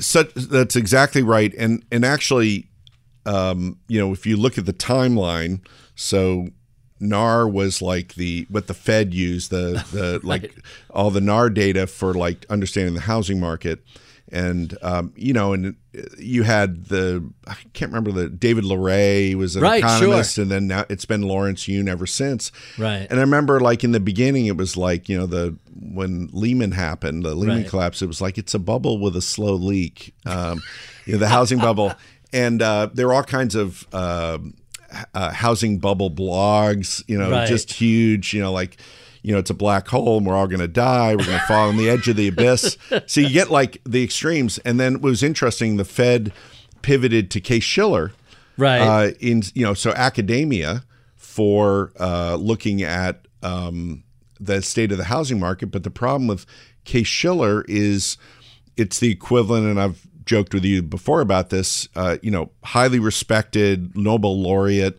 um, but it's not really suitable for everyday use because it reflects the housing market five to seven months ago.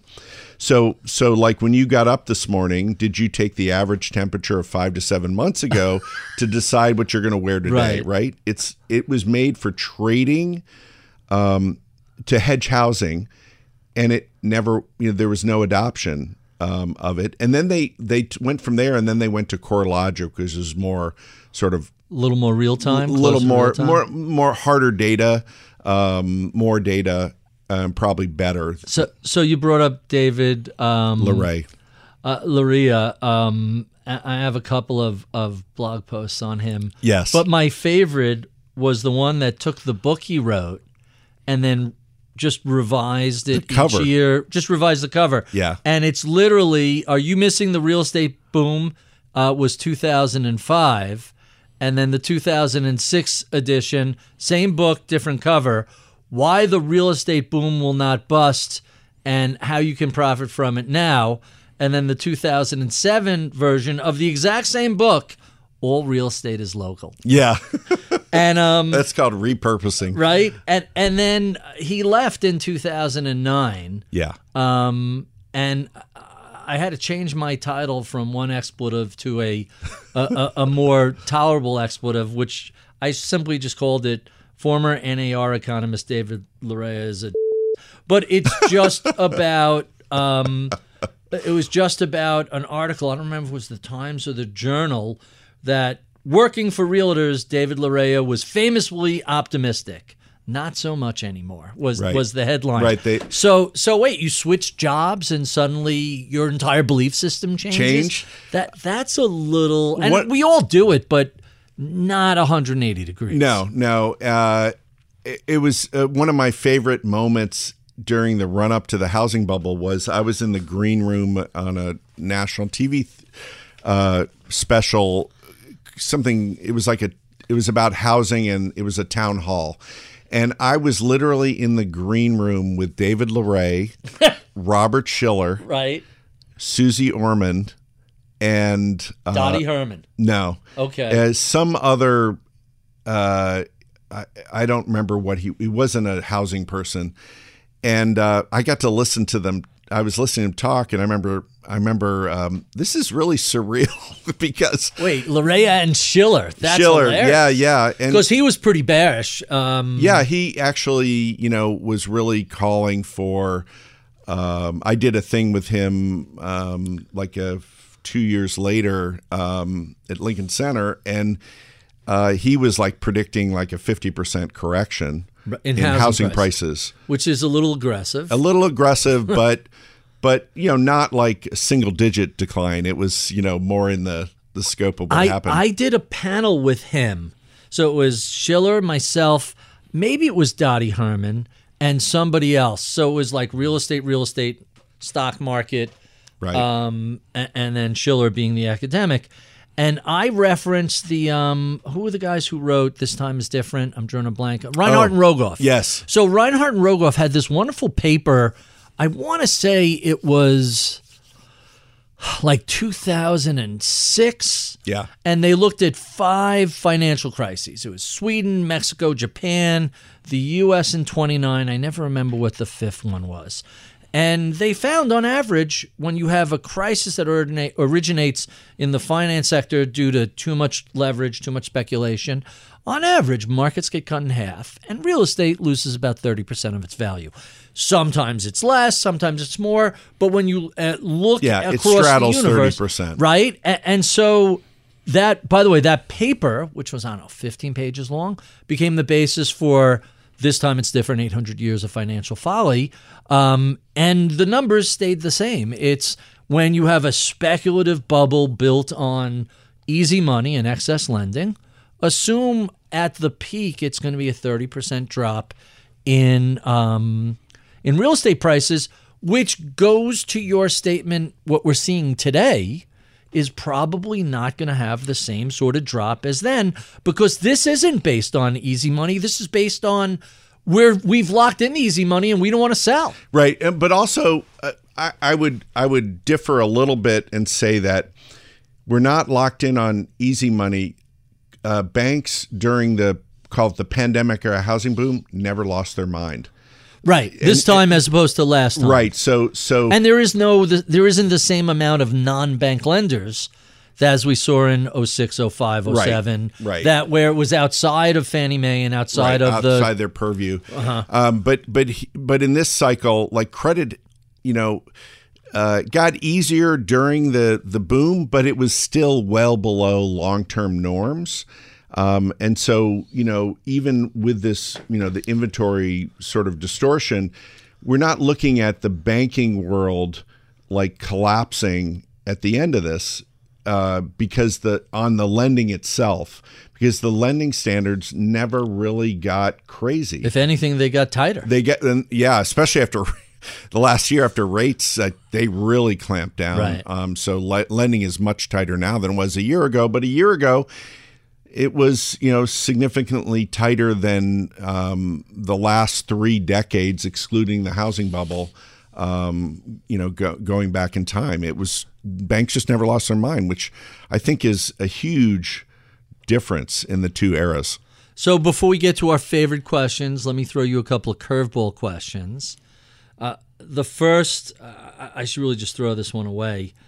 Um, the the article that described you as the most quotable, trusted man in New York real estate also said you look like a middle aged Tom Hanks. I, I have to admit, I, I don't see that. Well, it's funny because no, I, I don't see that, but um, but uh, uh, in the early days of my blogging, I think I started in 5 Uh-huh. and you were you know several years ahead of me. You were my first interview on my podcast. I recall that in your old office In my- before yeah. it was renovated. Yep. In, Um, in a, I've never walked into an office where every square inch of the walls is covered with newspaper clippings and framed. how, how many times have you been in the front page of the Times? uh, 19. That's insane. Yeah, yeah. I uh, about once a year is my, for the 20 last two days. Yeah. Right. Um, but uh, yeah, I um, um, what uh, what were uh, Uh, Tom lost- Hanks. Oh yeah, Tom Hanks. So a long time ago, a, a blogger in the Midwest said that um, I was a lookalike of Bobby Flay. The, I, food had Bobby Flay on the show. I could see a, some. They did much like two- more than Tom Hanks. They they they compared two pictures side by side, and Right. it did look pretty similar. Right. Um, but that was like 20 years ago. So, Oh, that's- so, that's and I, I. I haven't been able to generate any PR out of no, that. no more celebrity. And then the other curveball, which I'm fascinated by, I, I think you've been into pretty much every penthouse in Manhattan.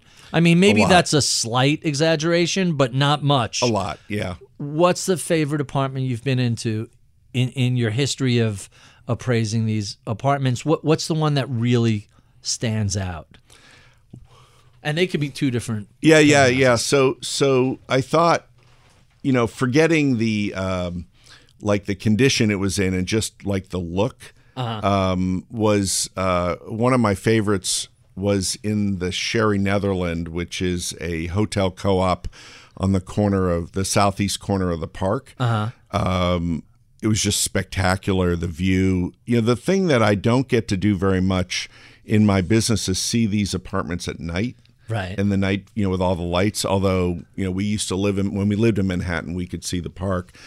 Um, but I have to say, and I, I'm I have a picture of myself standing on the. There's a I think it's 50 Central Park South. It's not the penthouse. It was a penthouse that was going to be created inside the giant green roof that was you know, looks like copper, even though it was fake. It was painted green to look like it was copper. but I literally climbed through like a porthole and stood on the roof. I have a picture of it. Um, me, So you're outdoors. I'm outdoors, and you're in the center of Central Park South, looking north, and you you see Fifth and Central Park West on either side, and it's just spectacular. And many people don't get that opportunity, and that was uh, an amazing experience. I'm, I'm it may end up being, a, hopefully, it'll I'll be able to use it in in my uh, book someday as a cover. The countdown has begun. From May 14th to 16th, a thousand global leaders will gather in Doha for the Qatar Economic Forum powered by Bloomberg. Join heads of state, influential ministers, and leading CEOs to make new connections, gain unique insights, and uncover valuable opportunities in one of the world's most rapidly rising regions. Request your invite for this exclusive event at QatarEconomicForum.com. All right, so let's jump to our favorite questions, starting with what are you streaming these days? What's keeping you entertained? So uh, uh, every year, every time you ask me this, because I know you you you're a big fan of, um, you know, you've called this the golden age of television. It, it, is it not? I don't disagree. I mean, it, it's just I I was never never watched television as a kid, and I'm making up for lost time. It is the strangest thing, but I hardly watch any TV, I know that um, and I don't stream anything regularly. podcasts, Um, I listen to Masters in Business. Right. Um, I sucking up not necessary.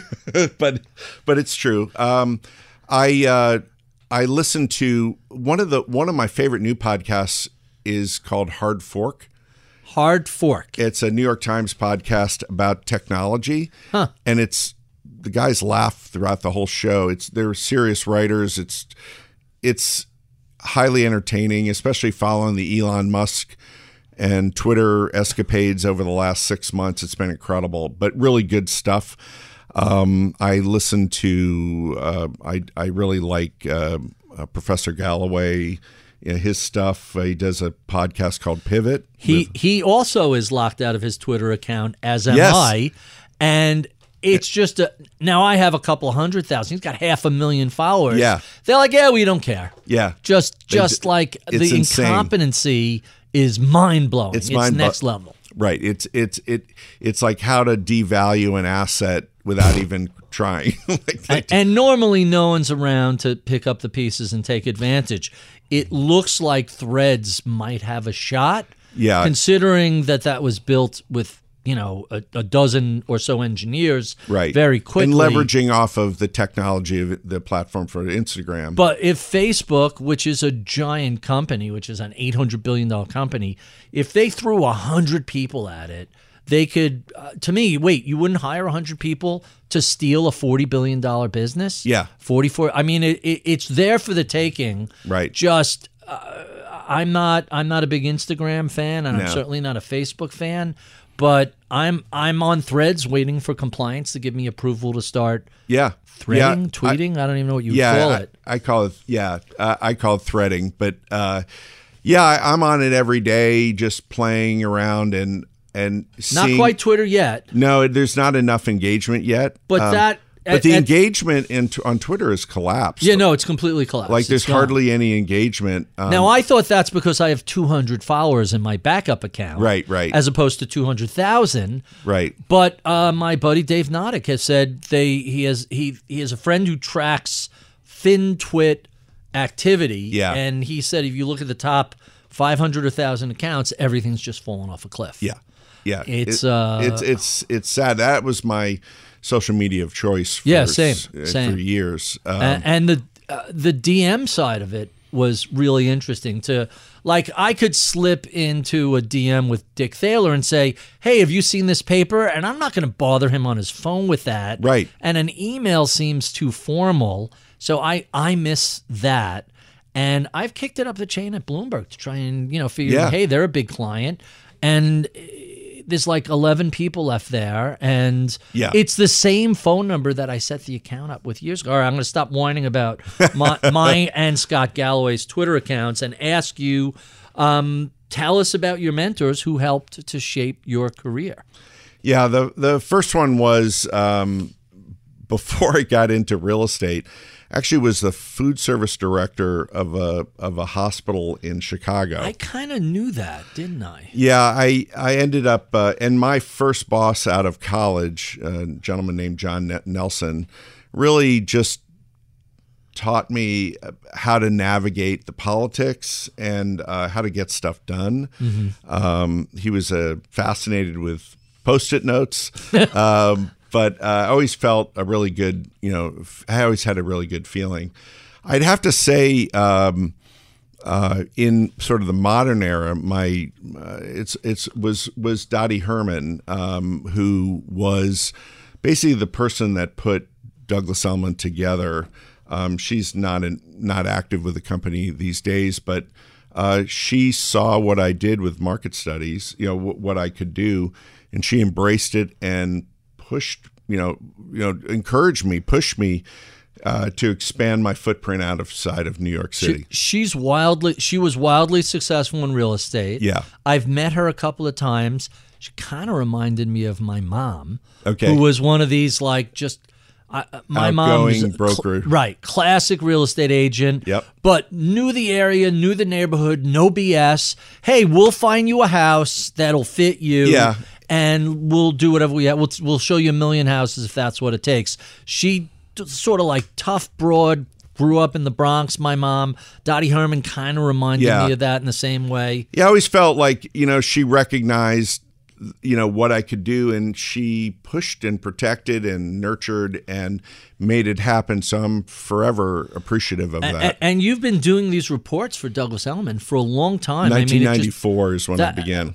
so you're coming up on your 30th year. That's amazing. It's a it's it's a lot, um, but it's uh, I don't know. It's it's it's it's fascinating because on one hand, you're looking at all these different markets markets, but they they draw you know you can look at very similar metrics and tell different stories by the sort of combination of the metrics. And guess what? There's median price trends in Orange County, California, just like there are in Manhattan. Right. What what do they say? And actually, I think what has really established the report series for Douglas Elliman is that it's anybody can spit out numbers. It's it's sort of you know capturing um, the you know what's actually happening. Your like- reports are about putting them into context. The right context, So it's usable. Right. So so I interact with a lot of media. Um, I probably get six interactions by email or phone call every day. I don't Wow. have I don't have any PR, and um, um, and it's just because I I'm accessible. Um, that's the biggest thing about, about That's- media. That that's really interesting. Um, let's talk about everybody's favorite question, which is what are you reading? Tell us about your favorite books and what you're reading right now.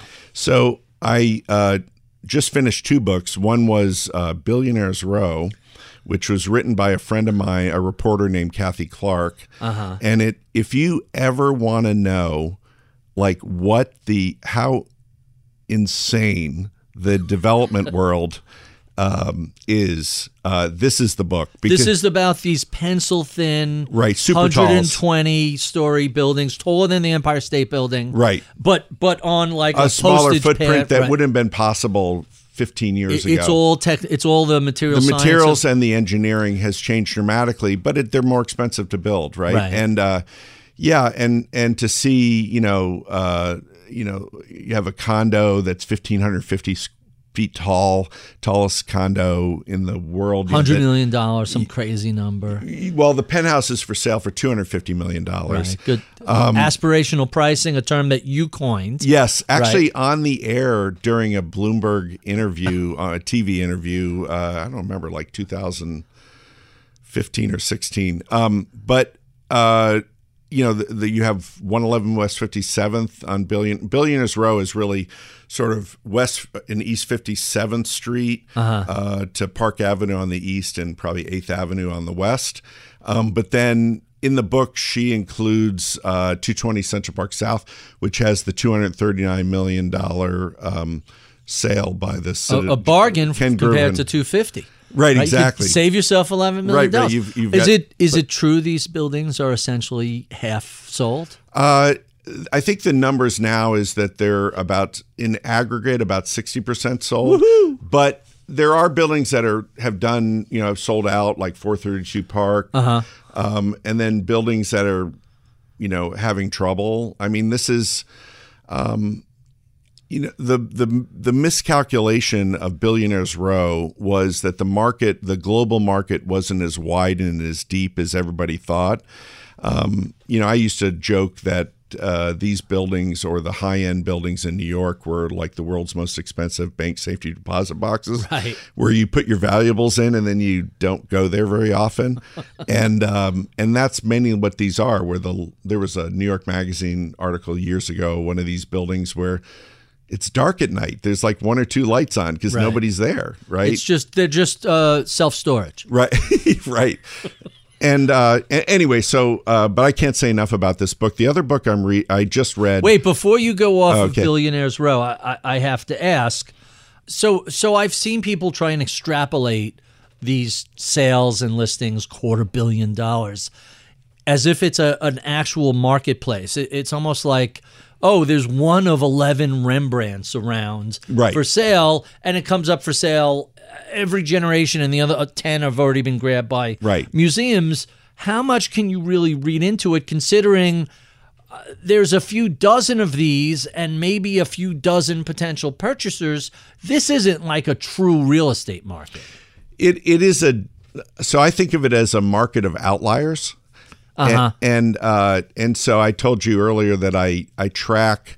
I started in 2014 tracking any sales that close that actually closed um, for uh, 50 million or higher, and then and um, and I went back in time back to like 2000.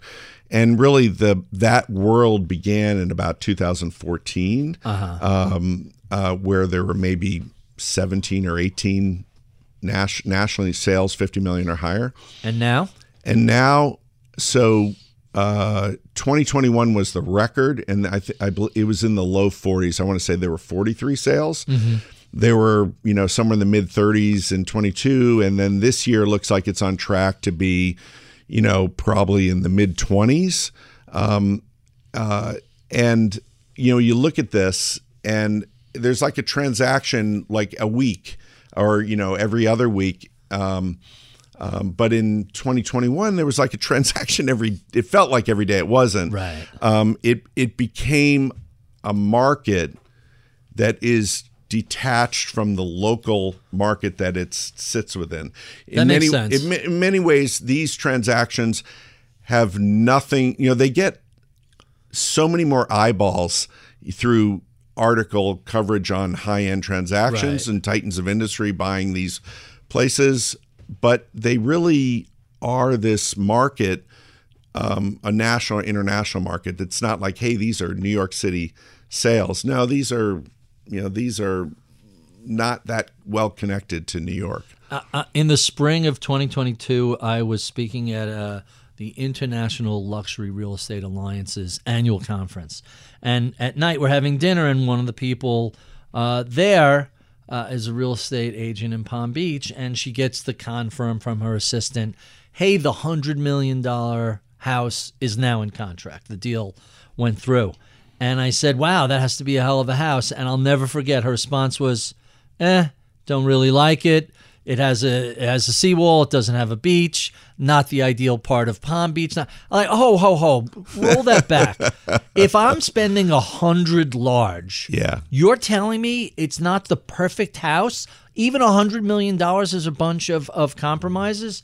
And her a- answer was, "It's not a lot of inv- inventory around. If you want that type of house in that part of the world, you're gonna have to make some compromises." And my Right. answer would be, uh, then I guess I'm going to skip that part of the world. Right, right, For exact- $100 million, I want exactly what I want. And uh, I don't want the seawall. I want the white sandy beach. Right, right. No, it, it's it, and it's it, what's interesting in New York is it's building by building. So, so you have um, 157, which was I call Extell Development, um, uh, which I think they were originally. I read this in the Billionaires Row book. They they were originally called. Intel Development, but they got sued for the name, so they changed their name to Extell. Right, just and there you know go. because Uh, but but uh, sales, you know, that closed from the sponsor, the developer in 2016. Um, by 2017, 2018, their values were 50% less. Really? They were selling for 50% less. That seems to be about the marker. So you say, oh, that applies to all billionaires row. No. Um, you know, The you have penthouse is a lot more than everything else. Right. Well, also too, yeah, the penthouse there sold for a hundred million. Uh, Michael Dell bought it. That was the at the time that was the highest for a short period of time. But um, my point is that you look at other buildings during the same era, like 432 Park, or you look at uh, 220 Central Park South. They didn't see they didn't see 50% discounts. In fact, 220 Central Park South, a Vornado Realty development, um, the resales, the you know uh, after they were bought from the sponsor, we've had um, a resale sell for double what they bought from the sponsor, Wow. uh, it, which is sort of inc- crazy, and, and it's only two blocks away. Um, but so it- that the building itself matters, not not just the building, the size, the amenities, everything about it really makes a big difference. absolutely. All right. So besides Billionaires Row, what else? What else? Um. I just read a sort of fast and easy book just out of the blue called Easy Money, and it's basically a throttling of uh, cryptocurrency. uh-huh. Who wrote it? I can't remember. I, I don't remember his name, but he. Uh, it's very very clear and uh, how he's going through it, and basically there's no you know he contends there's no value to crypto. You know, it's just basically you know it's a rife with people n- nefarious sort of uh, types that most people lose money. I, you know, who knows? Um, but kind of interesting though. but it was an interesting take. And then the one I just uh, I'm I'm actually just started two books. Sometimes I read books in parallel. Is um, a book called The Slip, which is um, about Coenties. I think that's how you pronounce it. Slip in downtown Manhattan was one of the first sort of artist enclaves, like you would think of Soho or Tribeca in the 70s. Um, this was more like in the 40s and 50s. Um, and I had no idea. You know, I've never heard of this, but it's a really, it looks really good. I've read a little bit of it. And the other, the other book is that Gretchen Morgenstern, uh, The these Plunderers. Are, the, these are the plunderers, Yes. or something about. Um, I had her on the show. I read the book. She, Yeah, she's really yeah. interesting. But by the way, we went to the Hopper exhibit down at the New Whitney at the end of the uh, High Line, and apparently off of Washington Square Park was another one of those artists enclave where Hopper and a bunch of his you know I colleagues. mean, like East Village, like Yeah, St. St. yeah. Mark's Place. Yeah, no, this is this is right off of Right off of, of- West Fourth, off, Okay. off of Washington Square Park. Okay. And um, there at the show, there's a series of letters printed about him arguing with his landlord and him arguing with. Really? He he testified at the local zoning board because they wanted the. It was sort of zoned the way. Uh, eventually, Soho was Right. that gave a, a good advantage to to artists. And before anyone really understood who he was, Right. he was complaining and saying you're going to change the whole character of the neighborhood from an artist's enclave to just a commercial district. And Well, when I when I first moved to New York, the East Village or you know Alphabet City, you know the Avenue A, B, C, as you go further east. Um, I remember there was a condo conversion uh, right on uh, the the park there that the neighborhood centers around, and it was it was spray painted on the front door of this conversion, uh, "Die Yuppie Scum." I remember that. That became the battle cry, and uh, you That know- picture was in New York Magazine or somewhere. I mean, that became a famous image. Yeah, yeah, yeah. I was there. It was, it was, you know, it was a pretty rough neighborhood in terms of, you know, a lot of, you know, elevated crime and all that. But now you'd never know it. Totally gentrified. Yeah, totally gentrified. Yeah, ama- amazing. Uh, down to our last two questions. What sort of advice would you give to a recent college grad interested in a career in either real estate or data analytics or appraisal? Yeah, so I'm sort of, um, I, I think of it as, uh, uh, I've seen my my various, I have four four sons, you know, going through interview processes, and first of all, it's so different than when I began. So I don't know how relevant my advice would be, but we had, you know, it's all through Zoom. They winnow it down, you know, and then you finally meet in person. you go through like multiple layers of interviews on Zoom, so it's very detached. There's not a lot of sort of personal connecting. So, so the first sort of base level advice is um, really think about your appearance on Zoom. It sounds really Huh. That's um. I, you know, because I find Zoom to be sort of soul sucking. You know, after you do quite a, you know, I, during the pandemic, I think I was doing like eight hours of Zoom a day. oh, that is soul sucking. Yeah, and and you're just completely drained. Um, but I, but I think that You, that's you know the secret to Zoom, right? Mm. To turn your camera off and just surf through uh, Bring a Trailer. Well, and and just you know, uh huh. Just say frequently, "Yup, yup." Right, right, Yeah, right. it's a bad connection. I got no video, and and Well, what I have That on got me when- through the pandemic. When I do Zoom, um, you know, because I always found it challenging to look up at like the top of the I monitor. hate that. So They I have the cameras that hang. Down. Yeah, I got uh, the camera that hangs down in the center of the screen. It's very small, so it doesn't Right. block anything. That was like one uh, during the pandemic. I bought them for one for home and one for the office. Uh, through a Kickstarter startup, now there's a bunch more of them. Right. But it's the greatest thing ever for Right. for that because you can check emails and look at you know if you're And not nobody knows. nobody can tell. It's it's it's a it's a great invention. That, that's hilarious. And our final question: What what do you know about the world of real estate today? You wish you knew forty years or so ago when you were first getting started. you know, I I think uh, to do everything I could to uh, buy something earlier on. I didn't buy a house till my mid 30s because I was trying to grow my business. And um, I think if I had started, you know, the the idea of you know starting a little bit earlier um, is, uh, you know, when I think of the prices, even relative to my income at the time, Right. it there wasn't such a stretch, such a multiplier effect, even though mortgage rates are much higher. So let me flip that answer on you and say, would you give your kids who are now in their late twenties, early thirties, right, Yeah. more or less, would you give them the same advice? Hey, buy a house sooner rather than later. Yeah, uh, three of my four sons are um, all homeowners or multiple homeowners, and uh, you know have set up. You know they're they're doing they they it's worked out great.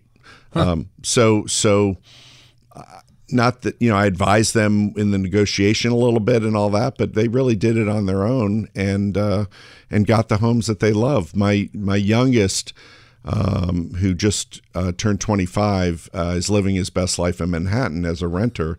Right. Um, um, but you know he's got a completely different lifestyle than his brothers in the suburbs. So right. They're all married and, and getting ready to have married and you know four grandkids, and uh, you Wow. know, it's uh, it's very odd. Jo- Jonathan, thank you for being so generous with your time. Cheryl, thank you for coming in. I, I appreciate this.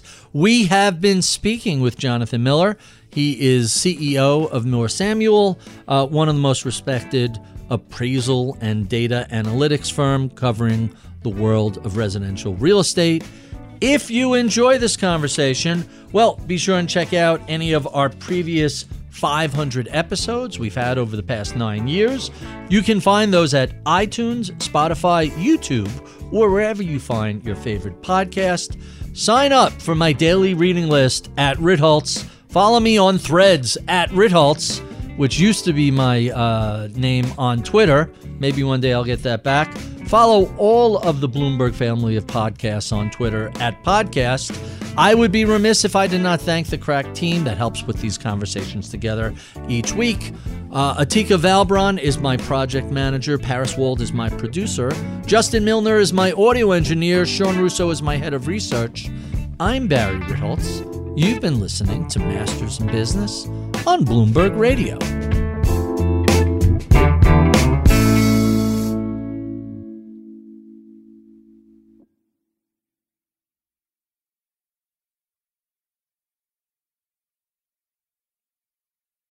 Collaborate for a greener future at the Bloomberg Green Festival, a groundbreaking celebration of the thinkers, doers, and innovators leading the way. From design and culture to technology, science, and entertainment. Hear from inspirational speakers and immerse yourself in climate solutions. July 10th through 13th in Seattle. Title sponsor Amazon. Official airline Alaska Airlines. Get 20% off using promo code radio20 at bloomberglive.com slash green festival.